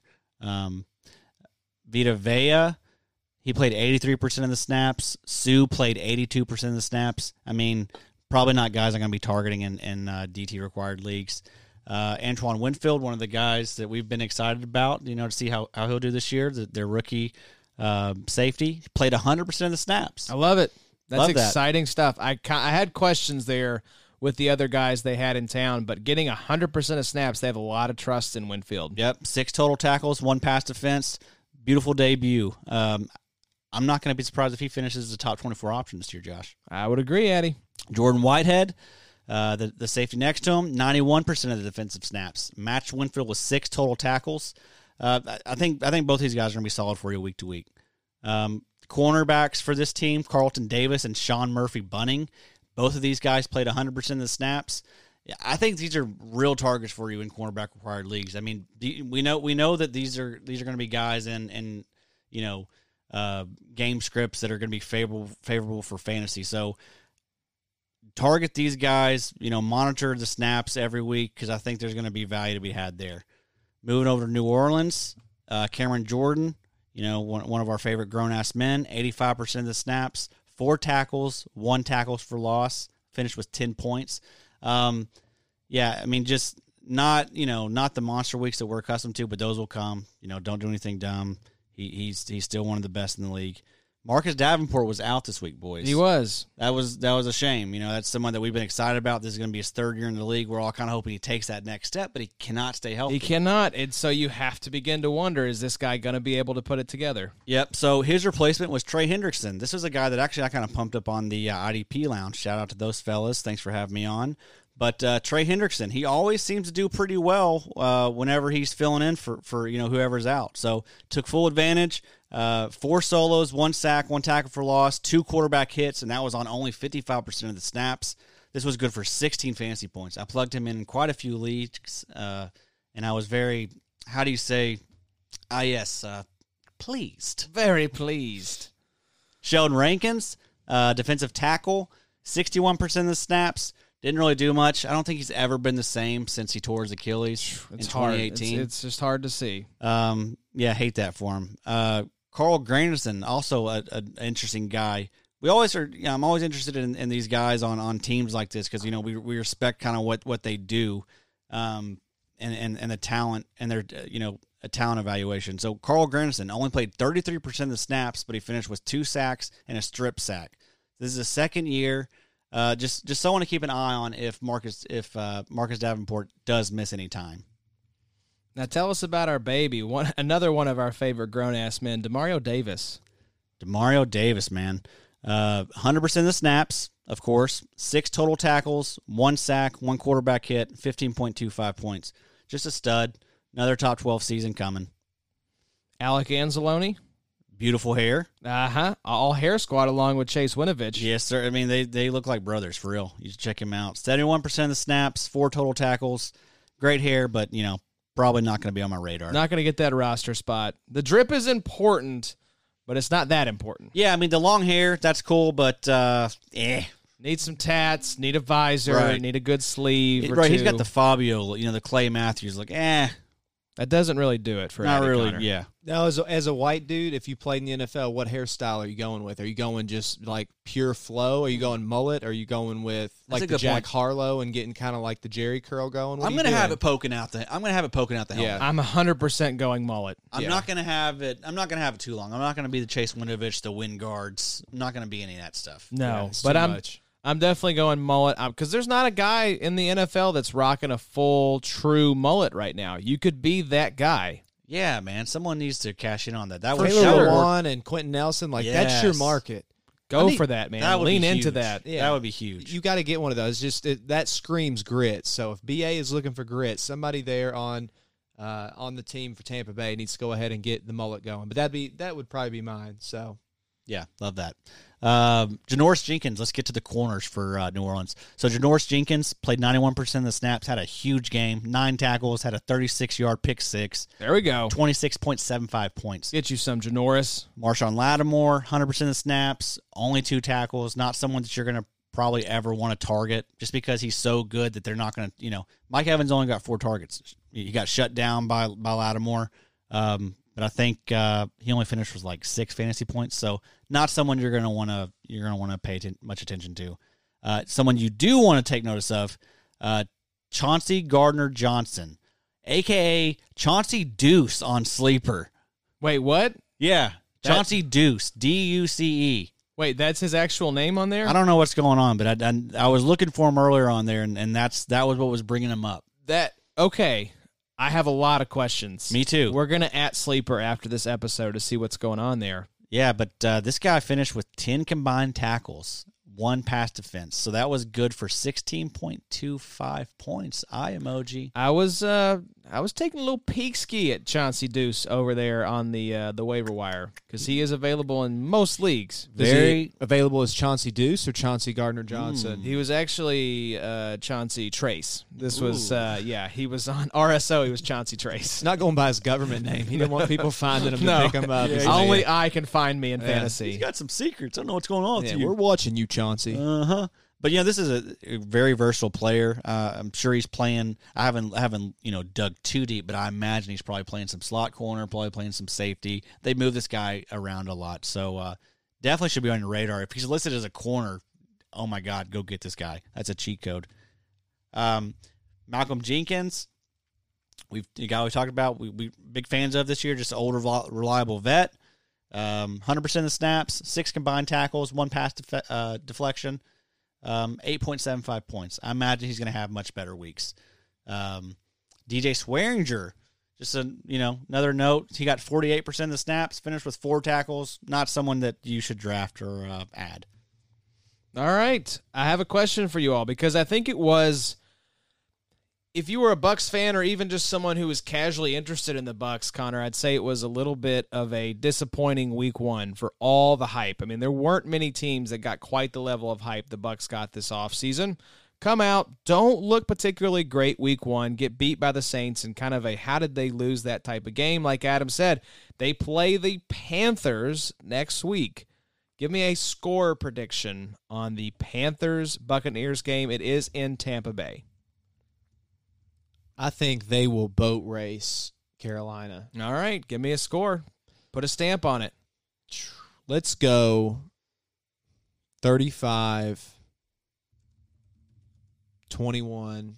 35 21. Yep. Buccaneers. Addy, what about you? This is a team I know you're very interested in and all in on TB12. What's the score next week versus Carolina? And Teddy, man. It's a get right game. Tom's coming. Well, give us a score. 60 to 4. Okay. Two safeties. 100 to 0. Two safeties. 60 to 4. I'm going to fire you. All right, Green Bay versus Minnesota. This is obviously your team, and congratulations, Addy. That recap took 12 minutes. Hey, so it was it was it was packed. it was a thick boy recap. So There was a this these these other ones won't be as thick. Daddy spent a lot of time on that game, baby. I did. The notes thin out considerably here. But let's talk about Green Bay, Minnesota. These are your boys, and they got worked over. The score was not as close as this game uh, actually was. So, what were your takeaways as a Vikings fan uh, this Green Bay game? Yeah, we really need Danielle Hunter out there. Danielle, please come back. We really, really missed him. Um, we'll start with Green Bay. So Za'Darius Smith, uh, 43 snaps, one sack, three pressures, had a solid game, 12.25 points. Kenny Clark, 15 snaps. Alert, alert, alert. That means he Yeah. got injured. Pay attention. Um, he left the game early with a groin injury. So those linger. Those are not fun. Um, that's worrisome. I, I do believe that Kenny may has, ha, have dealt with those type issues uh, before. So um, monitor that. I mean, that's that's tough. Uh, Christian Kirksey, 52, 52 snaps, 12 total tackles for 13 and a half points. Love that. Yep, Kirksey, welcome back. Just Yep. stay healthy, please. Put him in bubble wrap between games. Yep. So I mean, he's he's he's you know, if you do the math, he's on pace for 150. Like we like we told you, he he, he would be. Um, Adrian Amos, 100 percent of the snaps, two tackles, two points. Uh, I'm avoiding him. I just, meh. Meh. Kevin King, 98 percent, five tackles, six uh, 6.75 points. I think he's you know he's an option for you in cornerback leagues. Uh, Jaire Alexander, 94, What a ball game for Jaire Alexander. he balled out, and it, and honestly, what a half! Uh, he did most of it in, in the first half. So he had twenty eight point one five points, five tackles, a sack, a safety, an INT, and again, majority of that was first half. So, um, yeah, I mean, both those guys are nice options for you because teams are going to be down. That's a good offense. Like they're going to be getting thrown on. Darnell Savage, uh, eighty eight percent of the snaps. Like seeing that. Um, finished with five tackles, uh, six points. Preston Smith, 82% of the, of the uh, snaps. Put up a big donut. Ooh, zero. Not Goose great. egg. Not, great. Yeah, that's uh, that's surprising. But he'll have those weeks. He's he's he's fine. You know, just it's uh, just didn't shake out for him this week. Rashan Gary, sixty-one percent of the snaps. A guy that we've all been kind of you know hoping takes another step. Uh, looks like they're letting him you know get some opportunity. We love to see that. He had three pressures. Didn't didn't get home on a sack or anything, but you know three pressures. That, that's that's pretty decent. Um, switching over to Minnesota, Eric Kendricks, 100% of the snaps, 10 tackles, one tackle for loss, 15.25. Nice game. Beautiful debut. There are still some IDP pieces here for Minnesota, but it just feels like that defense is a little lifeless without Danielle Hunter. Yeah, it's not good. It's you know, it, and and I we touched on that. Like I was really worried before we you know before we knew all the stuff about Danielle and the health. I was really worried about uh, about that defense. Um, and yeah, you take away Danielle and you, you see you see how it looks. So uh, Anthony Barr, hundred percent of the snaps, six tackles, uh, nine points. Not going to be someone that really I target. Um, just big play dependent, and and I think kind of playing out of position. Uh, Harrison Smith, 100%, four tackles for six points. That's just kind of what he does. You know, he's kind of he's kind of inconsistent, but he'll have those monster weeks for you. Um, Anthony Harris, surprisingly, he was pretty solid in, in the tackle uh, in the tackle category. So eight tackles this week. He, we think of him more of like a, you know as a big play type type player. Um, but yeah, eight tackles, nine point seven five points. Yannick Ngakoue, fifty six percent of the snaps, one pressure, zero points. So far, not so good there in Minnesota. They're going to need a so lot good. more from him if they're going to have a chance. Yep, I think uh, you know he's the type of guy that needs some help around him. You know that that's we saw how good he was in Jacksonville, but you know he had a lot of help. I think that's going to be the the case here. Ifeadi Odenigbo, it's the Spider-Man pointing at each other meme with him and Yannick Ngakoue right now. The Donut Bros. Yeah, one pressure, zero points. So bad that you had to put it in the dock twice here. Yeah, Zero yeah. points, one pressure, zero points. Everyone, alert, alert. Yeah. Fetty was not great. Yeah, I hate to see that, but uh, hopefully they can take another step. You know, week two. Surely you got to do better than that. Uh, the cornerback situation: Dantzler played 82% of the snaps. He had four tackles. Mike Hughes 74%, and Holton Hill 75% of the snaps. Uh, Hill had seven tackles for 12 and a half points. So, you know, he's been getting a lot of uh, lot of nice buzz this offseason. Uh, Mike Hughes always solid for corners. Um, both those guys are going to be good options. This is not a good defense, guys. Um, I think we need to be ready for that this year. That they could get blown out or you know have these high scoring uh, games. I, I would, I would uh, not, um, Not worry about starting your offensive guys against Minnesota. absolutely not, man. Uh, Eric Wilson played 56% of the, 56% of the snaps, had three tackles, one sack, one forced fumble for eight and a half points. Um, I'm a big fan of Eric Wilson. I mean, when he gets out there, he usually produces, but um, I think he's a better NFL player maybe than IDP asset at least right now. he had a rough week though. I will. see. He uh, he he got burnt quite a few times. Missed missed some really big tackles, but uh, I think I think you know we're going to see a lot of that missed tackles early on. It's just sloppy. We didn't have a normal offseason.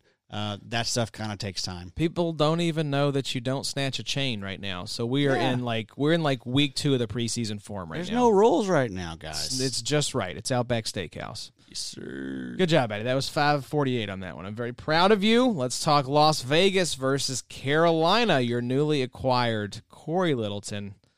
How'd you feel about his debut? It's kind of, um, you know, okay. Yeah, Cory, he played 100%, five tackles, seven and a quarter. I mean, yeah, that's uh we expect that to go up, but uh, definitely hold. Don't don't panic, especially you know if, if Nick Quick is is banged up and may miss some time. I think he's going to miss some time. I don't think there's any way he's not going to miss some time. Yep. So Jonathan Abram, 100% of the uh, snaps, 13 freaking tackles, and had some monster tackles. That's right. He was hitting some people, walloping some dudes out there. Some very big hits. Uh, he had 19.5 points, so nice debut. Erik Harris, 97, uh, 97% of the snaps, five tackles, five and a quarter points. Um, probably not going to be someone I target. I think Abrams the guy you want there. Lamarcus Joyner, uh, 89% of the snaps. Uh, Trayvon Mullen had 94%. That would be the corners I would target if you're looking um, at Las Vegas. Clelin Ferrell had 77% of the snaps. Uh, didn't do much with it. I think he only had two points, but um, but you know he he he was he when he was out there, I think he he uh, had an impact on the game. Whereas Maxx Crosby, Was just a ghost. he didn't do much. No, he did not. 76% of snaps, um, also two points. Um, Need more from these defensive ends. Both these guys have got to step up. That's just not going to get it done. This is still not a great Raiders defense. Having Abram back is a big help. Having Littleton in town, but especially if Nick Quick is going to miss some time, that was a nice piece that's out of the defense there for a while. So Ferrell and Crosby have to be better. Yep. Um, so Nick Quick, yeah, well, like we mentioned, only 32% of the snaps, uh, which was 22 snaps, but he got six tackles. He's amazing, dude. He's a 22 great snaps. player. That's there's a reason that we said don't be surprised if he leads the Raiders in tackles. It's going to be hard now if he misses some extended time with the pec injury, but he is without a doubt a great player. Yep. So Panthers side of the ball, we know Shaq Thompson was going to ball out.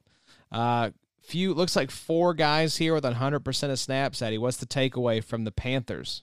Yeah, so those four guys Shaq Thompson, Jeremy Chinn, Tre Boston, Juston Burris. So Shaq Thompson had 12 tackles for 12.75 points. Jeremy Chinn had eight tackles for 11.25 points. Tre Boston, six tackles, a forced fumble, 12.25. Juston Burris, a lot of people were kind of hyping this guy up, thinking, "Oh, this might be the uh, this might be the the Jeremy Chinn." Uh, No. no, There's only one chin. yeah, that's right. Uh, he does have the double R's though. That's that is so they're they're keeping that thing going. Consistent. Yeah, what'd you say? They traded in the double M's for the double N's? that was one of your better ones, if That I remember. really good. That was That an really uncut good. gem right there. It was great. Um, Tahir Whitehead, ninety percent of the snaps, six tackles, uh, six and three quarters points. Um, yeah, he's. I like Tahir this year. I think he's going to have you know pretty decent weeks for you if you ever are in a pinch. He may be an option. Likely going to be on your waiver wire. Um, Derrick Brown, a rookie, we were all kind of interested in. Sixty-eight percent of the snaps, one tackle for loss, three tackles, one pass defense for eight points. That's pretty nice. We Not typically bad. don't expect a lot from rookie defensive tackles. Not bad. Uh, Brian Burns, sixty-eight percent of the snaps, didn't do much with those snaps, but we uh, we like this guy. We think that he'll bounce back. Uh, Yitor Gross Metos. There you go. That's that's better than you've done in the past. It's closer. Yeah. How have I never heard of this name? I mean, I know I'm new to all this, but like that is a, just an absolutely It's preposterous absurd. name. It's absurd. I made I made Adam pronounce that name on one of our like draft recap pods, and he was like Yitor Gross Matos, and I'm, he just he just gave me the death stare for you the just got to go YGM at that point. Like, be proud of your name, brother. But that that's just a nightmare. YGM, I like that. We make that's. We're gonna we're gonna keep that one. Well, we got you here. Yeah. you got good brain. Has anybody done a the Raiders? Yeah, Oh, Not yeah. yet. You're bringing it all, Connie. yeah. I want to hear everybody's the best. The Raiders. I, don't- I can't. I I, can't- cannot no, do not that with good. these And also, sinuses. yeah, we yeah we'll be coughing. Yeah, I'll cough for the rest of the episode if I try that. Next All right, game. Next game, we've got the New York Jets and Buffalo Bills. This is a stinky game. Ew. Yeah, this Gross. was uh, the Jets are so bad. They've got to fire Adam Gase. Yeah, so the headline for me, hello Marcus Maye and Tremaine and Milano, please be okay. Please, please, please. We can't we can't do without Tremaine and Milano there at linebacker. So Marcus Maye led all IDP scores with 39.4 points this week. You know, in August we said, you know, beat writers saying this is going to be the guy that, that takes over that Jamal Adams role. Well, turns out he he he done it. He's the Jamal Adams. He's like, I tried to tell y'all, you weren't listening. yes, sir. So, you know, I don't think this is a fluke. I'm expecting a top uh 10 top 10 finish from Marcus Maye. All season, I think so. I'm I'm in. I think It's gonna be May. Oh my god, Connor. Just print the fired shirt. You're blowing my freaking mind, Connor. That's all I'm gonna contribute this whole episode is just random interjections. of- Random print the shirt moments. Yeah, that's that's just gonna be my bid. Is print the shirt. That's shirt. gonna be me. You do it, Josh? That was more like Bon Jovi there. Oh, no, that's my life, and it's now or never. we are so far off the rails. No, I think Marcus Maye top 15, I would say. I'm not ready to go top 10 yet because there's a lot of safeties I like this year. But they're dropping one by one. We lost Derwin. It's gonna happen. Marcus Maye, I'm I'm calling it top ten. All right, we'll see. Neville Hewitt, like your boy said, hundred percent of the snaps. He reminds me. I don't know why Neville. Hugh. I just feel like he's a Harry Potter character. I don't. Neville Yeah, Neville. Yeah, I don't. Uh, I'm just not in on Neville because of the name. You don't like Neville? Ah, just the name, Addy. I just can't quite get with it. Listen, guys, this was the this was the guy that led the team in uh, snaps last year for the linebackers. I mean, congrats to him, but change your name. Would you rather your name be Neville Hewitt or Yatur Gross Matos? For sure, YGM. No question about it. Neville Grossmetos. Yeah, Neville Gross Hewitt. No, Hewitt's fine. I think um, Seven tackles, yeah. ten point two five points, ah, solid. Yeah, fine. LB Yeah. three four. Obviously, You know, he's not going to be your. If he's your LB one, whoo, You have messed up. You need to get out of that league, hit the eject button, find yourself a new hobby. yes, sir. Stop listening to the little three. Listen to the big three, sir. Adam is on one right now. I'm just in awe right now of what's going Really on. Really good stuff. Really great stuff. All right, so Brian Poole and Bless Austin. there you go. That's a person. Love that name, man. Bless Austin. 99% of the snaps, so that's the cornerbacks. Uh, Bradley McDougal, 99% of the snaps, eight tackles, and a fumble recovery for 15.5. Love that. So, you know, we may be able to use both those safeties there. I love it. Bradley McDougal. This was one that Tom Kislingbury said. McDougal has been underrated, disrespected, but has always been very solid for IDP. Yep. So even in a new situation, it's good to see McDougal still performing. And uh, you know, I have to go back to the um, the the painted jean jacket that his girlfriend or fiance had on at the Seattle game, sitting right down the row from us. It was incredible. So I'm all in on Bradley McDougal now. Love it. Uh, Harvey Langi. I guess that's how you pronounce that name. Langy sounds like an alien language. I'm I'm uh, I'm I'm assuming that this is a guy that uh, filled in for Blake Cashman. He played 95% of the snaps, had six tackles for 10.25 points. So, you know, if you had Cashman, if you were relying on him, maybe go pick up Lange. I think that's the instance in which I would pit, make a Langy acquisition. Worth a shot. I mean, Absolutely. We've, we've seen. I do expect Avery Williamson to come back here soon and eat. Um, but yeah, I mean, like we like we saw last year, like I think there was like four or five, you know, different Jets linebackers that ended up being productive. Um, Blake Cashman. So yeah, like, like I mentioned with Lange, Blake Cashman left after three snaps, and he has since been moved to the IR. That's a bummer, but we know IR potentially could be three games, could be eight games. We really don't know. So unless they tell us when they put him on IR, we'll see when we see Cashman again. Not good though for uh, Blake Cashman. Remember, that this is a guy that left last year because of an injury. So hate to see that. Uh, Quinnen Williams, he had 57% of the snaps, three tackles, 3.25 fantasy points. Kyle Phillips, 47%, one tackle. Not a lot there, you know, outside of Hewitt and Maye and McDougal. Um, not great. And w- Williamson, of course. Uh, Ashtyn Davis, a guy we, we've touched on quite a bit. No defensive snaps. That's surprising. Yeah. I thought he'd get some run. But with Marcus Maye and uh, Bradley McDougal, kind of got to wonder if this is going to be uh, just kind of a red shirt year for Ashtyn. I think so. Uh, moving on to Buffalo, Tremaine Edmunds had 64% of the snaps, three tackles. So, another alert. He left the game early. Um, monitor that situation. I mean, you know, that's that's probably your LB one. So, uh, yeah, you're, you're going to want to pay close attention to that. And then uh, more alerts. Matt Milano played 37%, so he was also hurt. Four tackles, one interception for 10.25 points. Not great. Not great, Bob. Not how you wanted to come out of this week with I'd- with both of your starting linebackers hurt. especially against the Jets. Like I know. God of all teams to to potentially take out two of our favorites. Yeah, hate that. Uh, Ed Oliver, sixty eight percent of the snaps, didn't do much on the stat sheet. I think only had one assist, but six pressures. That's top five. That's very nice. I'm an old man filled with regret already. Mm-hmm. His time's coming. That's right. Keenan Allen and his growth didn't do much in my flex this week. I know that was kind of, dude. I That was a boring trade. I had Christian Kirk. Yeah. He he got one target. I think. Yeah, it's uh, hopefully Keenan picks up. They may be going to old uh, old floppy hair Justin Herbert here sooner rather than later. Have to. Um, Micah Hyde, he got 98% of the snaps, four and a half fantasy points. The uh, cornerback situation was Levi Wallace, Taron Johnson, and Tre'Davious White. Um, 100% for Wallace, 86 for Johnson, and 78% for White. Um, those are solid corners. You know, I mean, they're uh, they're they're very productive last year. I, I imagine they'll be more the you know more the same this year. Mario Addison had a really nice game. Sixty-two percent of the snaps. He had three uh, three tackles, one sack, and two tackles for loss. Finished with eighteen points. Jerry Hughes, your old boy. That's right. Formerly of the Colts. Never did anything for. No. They're like, who's this guy that played at TCU? They're talking about Jerry Hughes, and he ended up just being like, I mean, you you can go further back than that, but I'll just I'll save you all. Oh, my- you mean like Bjorn Werner? Yeah, I was going to say Bjorn Werner, Jerry Hughes, then Bjorn. Trent Richardson. Bjorn. I mean, we had a great little streak there for a while, so it's always hard to see his name and just not want the worst for him. He's old as hell now. yeah, it's kind of wild.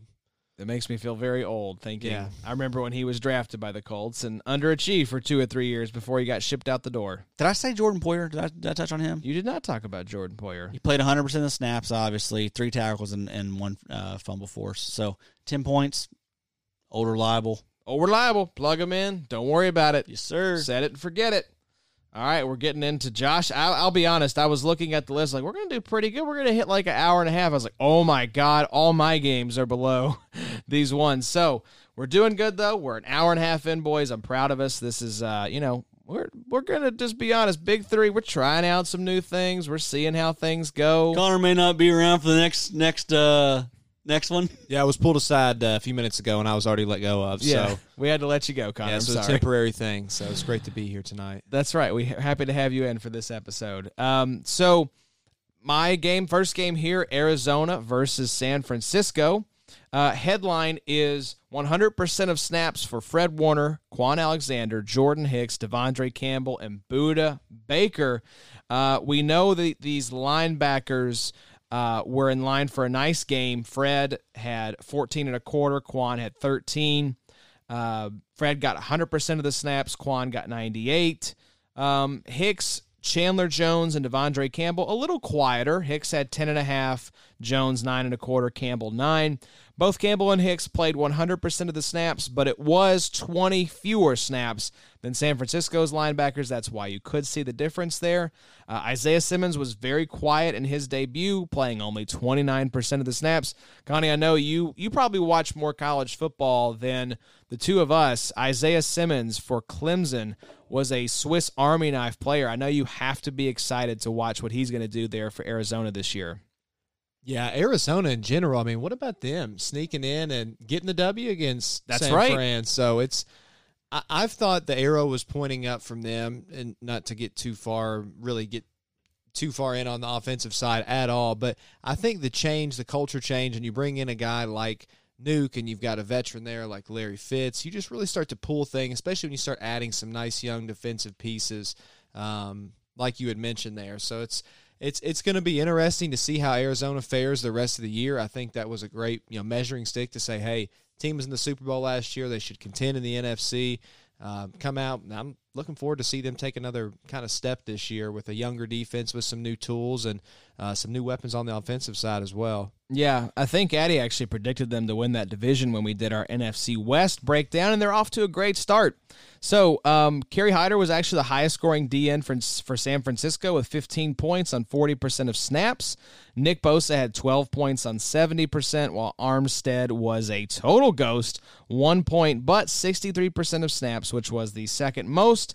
Some character named Angelo Blackson and another one, Zach Allen, both scored 13 points for Zona on just 37 and 50% of snaps, so I'm not buying in there. Uh, Jaquiski Tartt had a nice day, 14.85 on 100%. He is fool's gold to me. I am not rushing out to buy him. If you do, best of luck. Another guy that has personally burned me in the past. I am just not going to trust him to be consistent. All the worries about Budda Baker added with Isaiah Simmons there for now have been quieted. Budda was safety six on the week, scoring 18.75 points on 100% of snaps. So worry not, Budda is safe. Never was worried. Got that money, got a nice week one performance. Things are they things are feeling really good in the Budda Baker household. Hey, uh, big woof, Isaiah Simmons. Yeah, 29% of snaps. And He uh, got pulled. I, I mean, he got benched. Did he? He he was starting the game. He got benched. ooh, that's not good. Yeah, I four. mean, he gave. He was. He was Point five responsible. points. He was responsible for that seventy-six yard touchdown. Was to, he? to Mostert? There you go. So, you're going to be some growing pains with any rookie. This is not surprising. Um, Simmons was a guy we were very excited about the potential, but output, at least for year one, to be determined so far. Looks like we may have to wait a little while. Yep. Shanahan was picking on him, man. I think every play was was right at Simmons uh, from the jump. I kind of wonder if his athleticism has to pick up with the play recognition and Right. knowing when to be in the right place. Absolutely. So let's talk about another very exciting rookie, though Philadelphia versus Washington. Headline Chase Young is all caps special, as is the rest of his D line. So we'll get to him in just a sec, but let's talk about the linebackers. For Philly, all I'm looking at is snaps. Who does this team trust? Week one, it was Nathan Gerry and Duke Riley. Gerry was LB8, 17 and a quarter points, while Riley was outside the top 60. So if you want a Philly linebacker for some reason, grab Nathan Gerry. Uh, Washington linebackers somehow grosser than the Eagles, who are very gross at linebacker. Jon Bostic played 100% of snaps, 16.75 points, good for linebacker, 10 on the week. Kevin Pierre-Louis had 99% of the snaps and didn't do much, scoring just 5.25. I'm avoiding Washington linebackers altogether. Now let's talk about Chase Young. Good as advertised. 18 points on 78% of snaps. And Addy, he just looks so dominant right out the gate. He is already a top five defensive end in my mind. Yeah, no doubt about it, man. We just wanted to see it, and we saw it. He It led, was nice. He led that unit, right? I think in snaps. Yes, he did. So, so I mean, they know. they mm-hmm. know. They know who their best player is. Yep. He Let needs him to be the first player out of the tunnel. He's probably been the first player out of the tunnel every team he's ever played on. Of course, he's Chase Young. Yeah, he is terrifying looking, and he gave a performance to match. So, you know, Washington, you can kind of look at them as like the NFC version of the Jags, right? Everybody's already kind of written their story. It's, hey, you're going to be this, you're going to be that, you know, you're going to be contending for that number one, two, or three pick. But, you know, hey, got the W. Hey, Chase Young, four pressures, uh, PFF's fifteenth overall, great, uh, best uh, player. There you go. He's he's so special, man. I love it. I think um, that this is going to be Chase Young, a player that the Washington football team they they don't have a lot of these guys right now, these cornerstone type players, but he is absolutely one of these guys. Can't wait to watch them mismanage him. Absolutely Yeah, to know. de- derail his career. Now I'm hopeful there with Ron Rivera. This is a guy who can turn that organization around. But gosh, to get in there and have cancer your first Yeah, it's year, it's uh, we went through this with Chuck Pagano. Yeah. I mean, there I am fully expecting at some point Rivera will have to take a leave of absence from the team. So said he was getting an IV drip in between. I mean, that's some Jeez. that's, some serious stuff, yeah, man. That's that's a that's a tough dude. But you, that's We've you know, also seen it though. Teams play above their heads sometimes when they have a coach that they love and respect who's going through a battle like this. With that Colts team, Connor had no business. Uh, Luck's rookie year winning what was it, 10, 11 games that we won. yeah. It, would- you know, sometimes you just ride that that emotional high, and you're just you're really playing for somebody, and um, you know, we'll we'll see there. He seems like he's a, a guy that's easy to play for. Riverboat Ron. So uh, wish him the best, man. That's a that's a scary situation, and I was kudos to him. I was unaware that was going on. He looks great, so hopefully that's something that's that's going well. But yeah, it's the first thing I thought of. It's kind of shades of uh, uh, the Pagano era leading into BA, which now it's it's fun to see him coaching Tommy like we talked That's right. about. So could Love- open some doors to another coach either coming back in or something else if he does decide to step aside. Yep. If So- Haskins is good, man, they could. I mean, What if you know what I, I know, mean? if Like he- if what he if, he's good? play better. It, I, I heard in a, a pod that I trust that he was terrible in the first half, benchable in the first half, Yes. and pretty good in the second half. Yep. And that seems to be his story. You know. Yep, very streaky. Very streaky. So the the story though, as much as Chase Young was the headline, um, Ryan Kerrigan balled out.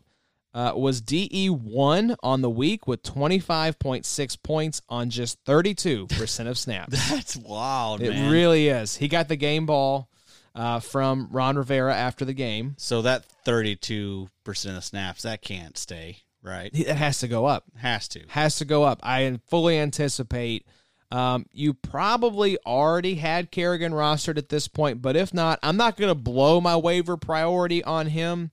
Uh, he did have two sacks and a fumble recovery, so that helps in a big play league like this. At best, I do see him as a bye week fill in option, but he's a guy that could gain more steam as the season goes along. So, someone to keep an eye on. If he's out there throwing a, you know, put him down in your waiver priority, that's not like the top of the list guy that I want, but that's a nice week one.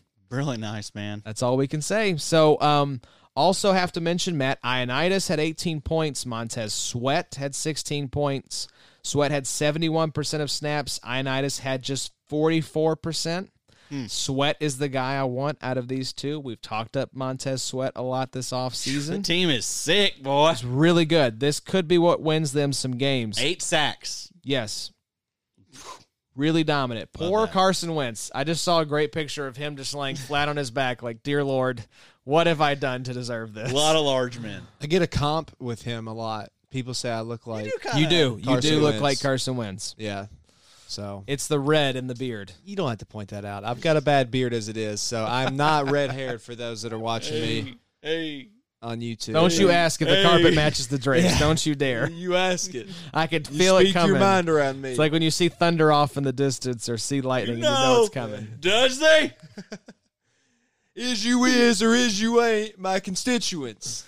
So it was a quiet day for the Philadelphia defensive line. The only guy worth mentioning is Montez's brother. I assume they have to be brothers if they're the Sweat Bros. 14 points and 70% of snaps. I'll grab him if he's available. Graham was quiet. He's in the concussion protocol now, so pay attention to that, uh, but had just 54% of snaps. Uh, Fletcher Cox was a ghost, even though he played 81% of snaps. He's a guy to monitor. Depending on how these next couple weeks go, he might fall into like decent D tackle two territory for me. He's just not there, and Getting he hasn't been there for a while. He's getting up there. Yep, Landon Collins was pretty solid, 12 and three quarters points, 100% of snaps. He's going to be a safety one option for your team this week. I think confirm that. Another guy we need to talk about, Rodney McLeod, led uh, McLeod. We're going to go with McLeod. That sounds better. Led Philadelphia in points, uh, 12 and a half on 100% of snaps. Mills was 91% of sk- snaps, but scored just 6.75 points. I'm not dropping Mills yet, but I might grab on Rod. What do you think, Eddie? Maybe grabbing some rod. I just wanted to throw grab rod in there. That's Yeah, really what I it came what down you're to. I was. I was reading down. I wasn't really up there with you. Sorry, I couldn't hit it back. Yeah. Living in that gutter with you. I just served it up to you, and you were like, "Hey, I'm Sorry, I was reading ahead. That's on me. chips and salsa." So yeah, I think he's an interesting flyer, uh, but Jalen Mills, I'm not giving up hope on him yet. Let's talk about Chicago versus Detroit. Headline: No one puts Tracy in a corner. I love that. I love that. So let's talk linebackers first, though. Roquan scored 12, 97% of snaps. Not worried. Trevathan, little quieter, 9 points, 90% of snaps. These two guys, they're locked in as your LB1 and LB2 slash 3 options for your team. Khalil Mack, 86% of snaps, good for 4.5 points. Big play flex option, in my opinion. Jamie Collins got thrown out the game. Did y'all see for- that? What did he do? I know he was John with the refs or He something. like headbutted the ref yeah. trying to show him an example. Yeah. no idiot. way. He What like made idiot. contact with the ref. He's like, dude, what are you doing? You can't be- cannot do that. The ref did flop a little bit. Yeah. He, he was a little dramatic. Yeah. Chill out, ref. To be fair, though, refs are typically very old, and right. Yeah, he was old. He was an old fella. I mean, Yeah. he was he was white haired. I mean, it, don't be bumping into He's these. probably refs. bruised. Honestly, he, he he did seem to hit him like a little harder. I was like, "Good lord, Jamie!" Jamie, Like, calm Yeah. down. Let's So, say the dude's like 230 and hit like head headbutted essentially like a Senior citizen. ref. Yeah. Yeah, like And like- guys. and Collins is a vet. Just really, really bizarre. yeah, he's always had some just some not been the the smartest guy year after year. It's the testiness, guys. I'm telling you, the lack of hitting somebody other than your teammate, which I think they're barely doing. Like I think we're just And the I mean, honestly, Rona, like e- everyone's probably insane. Yeah. Truly, Everyone is insane right now. So it, that dropped his snap percentage down to 29. Tavai was the main linebacker there in terms of snaps was 78. Turned that into five and a quarter points. As we discussed on the preview pile with IDP guys, avoid these linebackers. Just Yeah. no, no, thank you. Ugh. Akiem Hicks, welcome back. 16 points on 71% of snaps. You love to see it. Trey Flowers, welcome back. 23 points on 71% of snaps. Your boy. I love Trey Flowers this year. I, I called him for top 12. Very good debut. Uh, the concerns about Tracy Walker's snaps was warranted. Detroit rolled out three safeties who all played above 80% or more Will Harris, Duron Harmon, and Tracy. But of course, Tracy balled out. He was safety four on the week, 20.75 points. The other two didn't grab double digits. This is a situation to monitor in terms of the snap count. But Tracy's a stud. So annoying. Why are you getting him on the field, Matt? yeah, stop it. What are you doing, bro? It's like, and Tracy's out there getting like big plays, like tackles for losses on the reg with him. Like, what are you doing, Matt? Keep him on the field 100% of the snaps. Connor, is Matt Patricia a bad coach? Yes, he is undoubtedly the most annoying coach. My my favorite Matt Patricia story, and I'd love to know your all's, is when he critiqued the reporter's posture and told him to have some pride in his in himself and his job and his appearance. And I'm like, you are telling me I don't even care what I look like. You look like the dwarf Yeah. from Lord of the Rings, bro. You don't need to be telling anyone what they should look like. You have a pencil stuffed in your pube hair and beard that's on your face, and you're still wearing sweatsuits. You know probably he got- stinks. You Yeah. know that dude has Hundred big guys- percent. yeah, Just I- smells like a locker room at all I'd say, times. like locker room and cheddar just mixed together. Like it guy smells like beef and cheddars.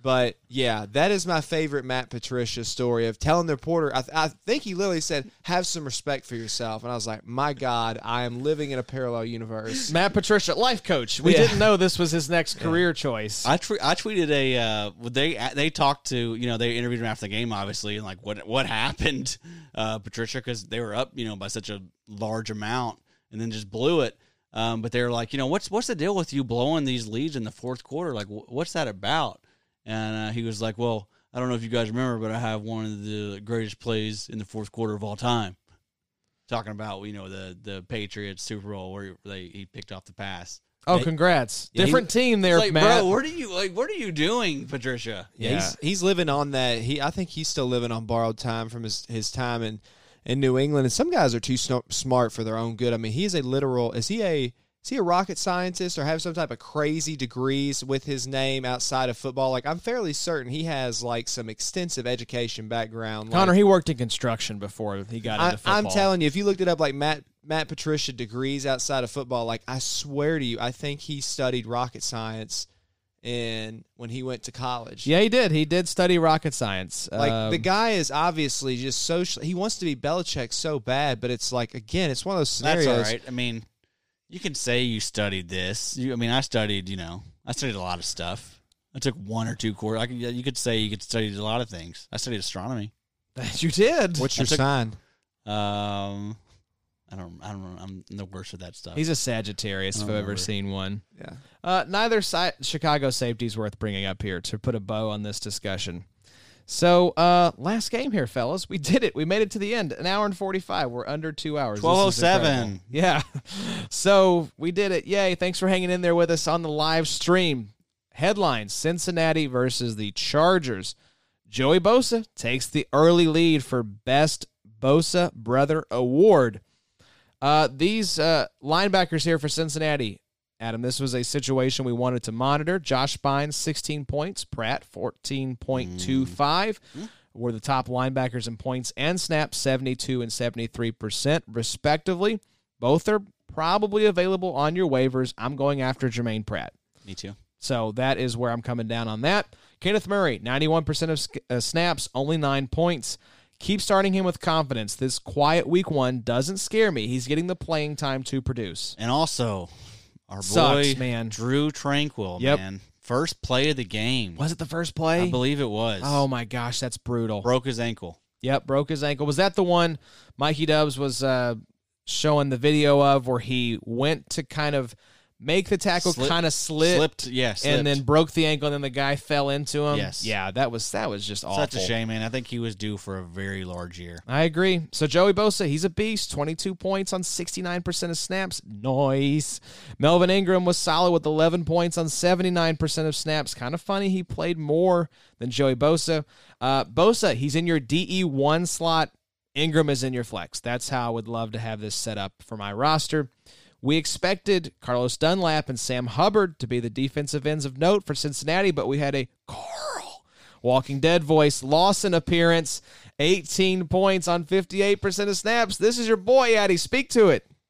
Carl. Carl. Are you trusting Carl? was this just a mirage?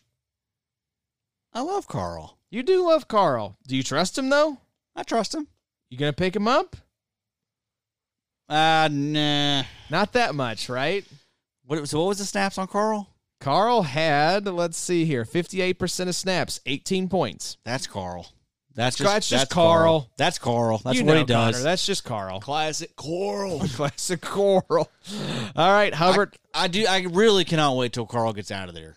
I really can't. he may need a fresh I, start. I think he. I mean, I just, just we want to see him get seventy percent. Just let him get a full time gig, please. Someone give him a shot.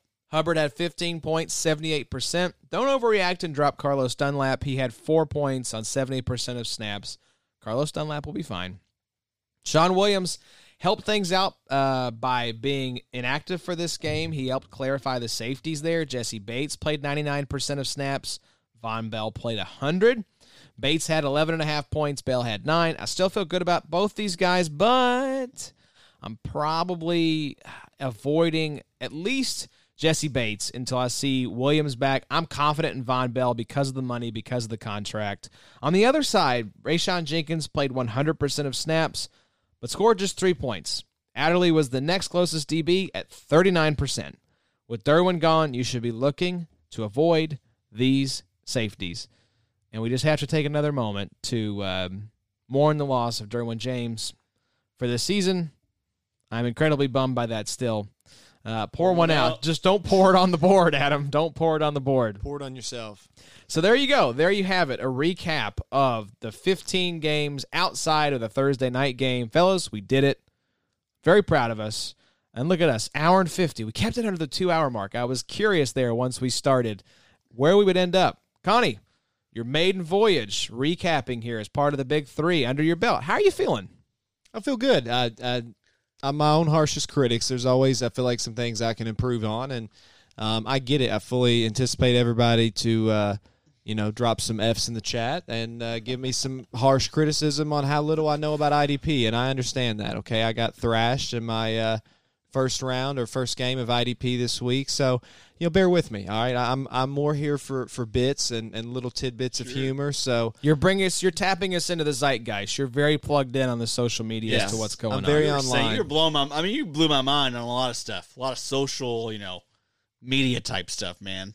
yeah, Just so impressed. Yeah, we'll Addy- talk biz after this. I heard you talking some some ROI earlier on some of your Yeah, absolutely. stuff. We need to talk biz and exchange business cards and have a business lunch at some point. I'd love that, man. Yeah, I got- I feel good.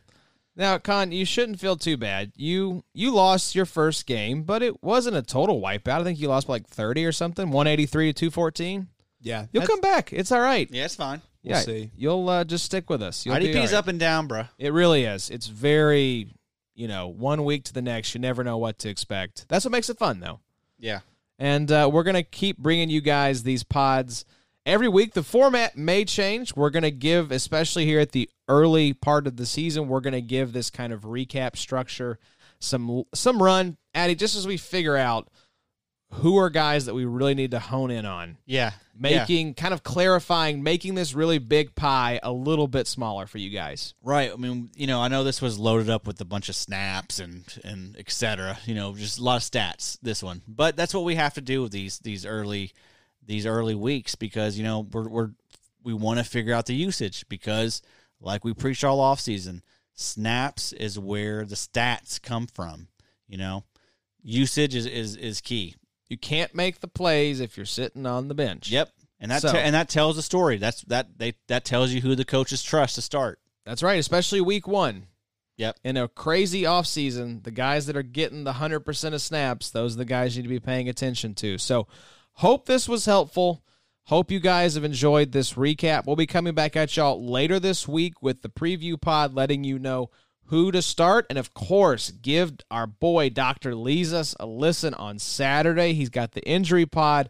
Going to be filling you in because we're going to be recording this preview pod a little early. So, a lot of the injury stuff that is still has to shake out. We don't know the results of that yet, so keep that in mind when we do our preview show. You want to listen to Dr. Lezis on Saturday to make sure you're up to date on all the latest injury reports that are going to drop on Friday. So, Connie, thanks for stepping in. We're excited to have you on board this season. Hopefully, we can get you back to your humble abode before midnight here moving forward. Yeah, it's going to be a fun time, guys. I'm looking forward to it, and uh, let's call the sheriff on Adam since he's uh, possibly had a beer or two tonight. Uh oh, we're gonna get him an Uber on the way home. I do apologize for that, listeners. I may have been overserved. Overserved. It's out of your cooler next to, on your little side table. well, hey, here. hey, I don't trust myself. Erroneous. Erroneous. All right. Well, hope y'all enjoyed. Uh, like I said, we'll be back at y'all a couple more times this week.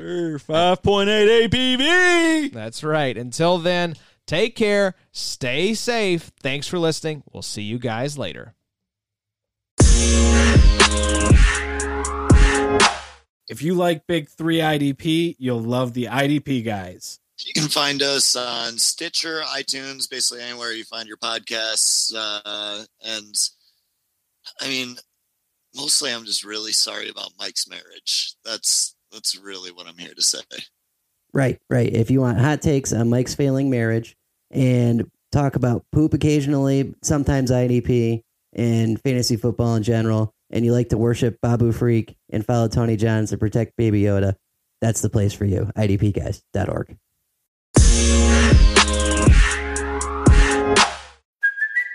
Hey, it's Kaley Cuoco for Priceline. Ready to go to your happy place for a happy price? Well, why didn't you say so? Just download the Priceline app right now and save up to 60% on hotels.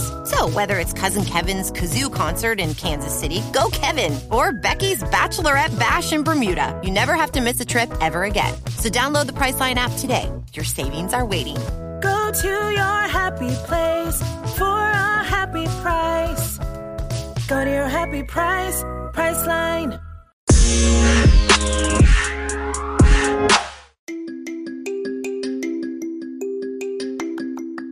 What's up, guys? It's Josh. And one of the things that you may not know about me is that in addition to hosting this podcast with Bobby and Adam, I'm also a writer. That is my full time job.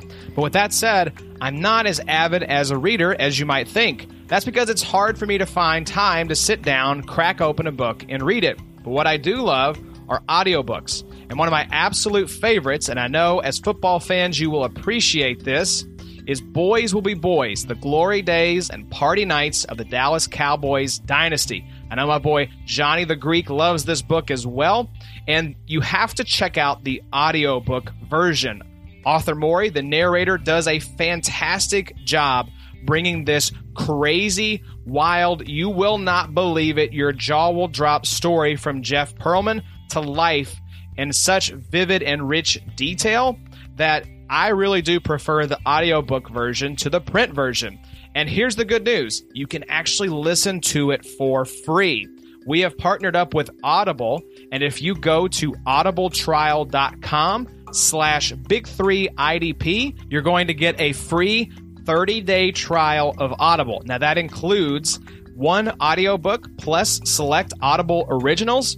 After the trial, you get that same setup with a rotating selection of Audible originals, plus exclusive sleep tracks and guided wellness programs. Audible has the biggest selection of audiobooks on the planet. It's only $14.95 a month after the 30 day trial. You can cancel anytime, and they'll even send you an email reminder before your trial ends. So, go to audibletrial.com slash big three idp check out boys will be boys by jeff pearlman you are not going to regret it that's audibletrial.com slash big three idp check it out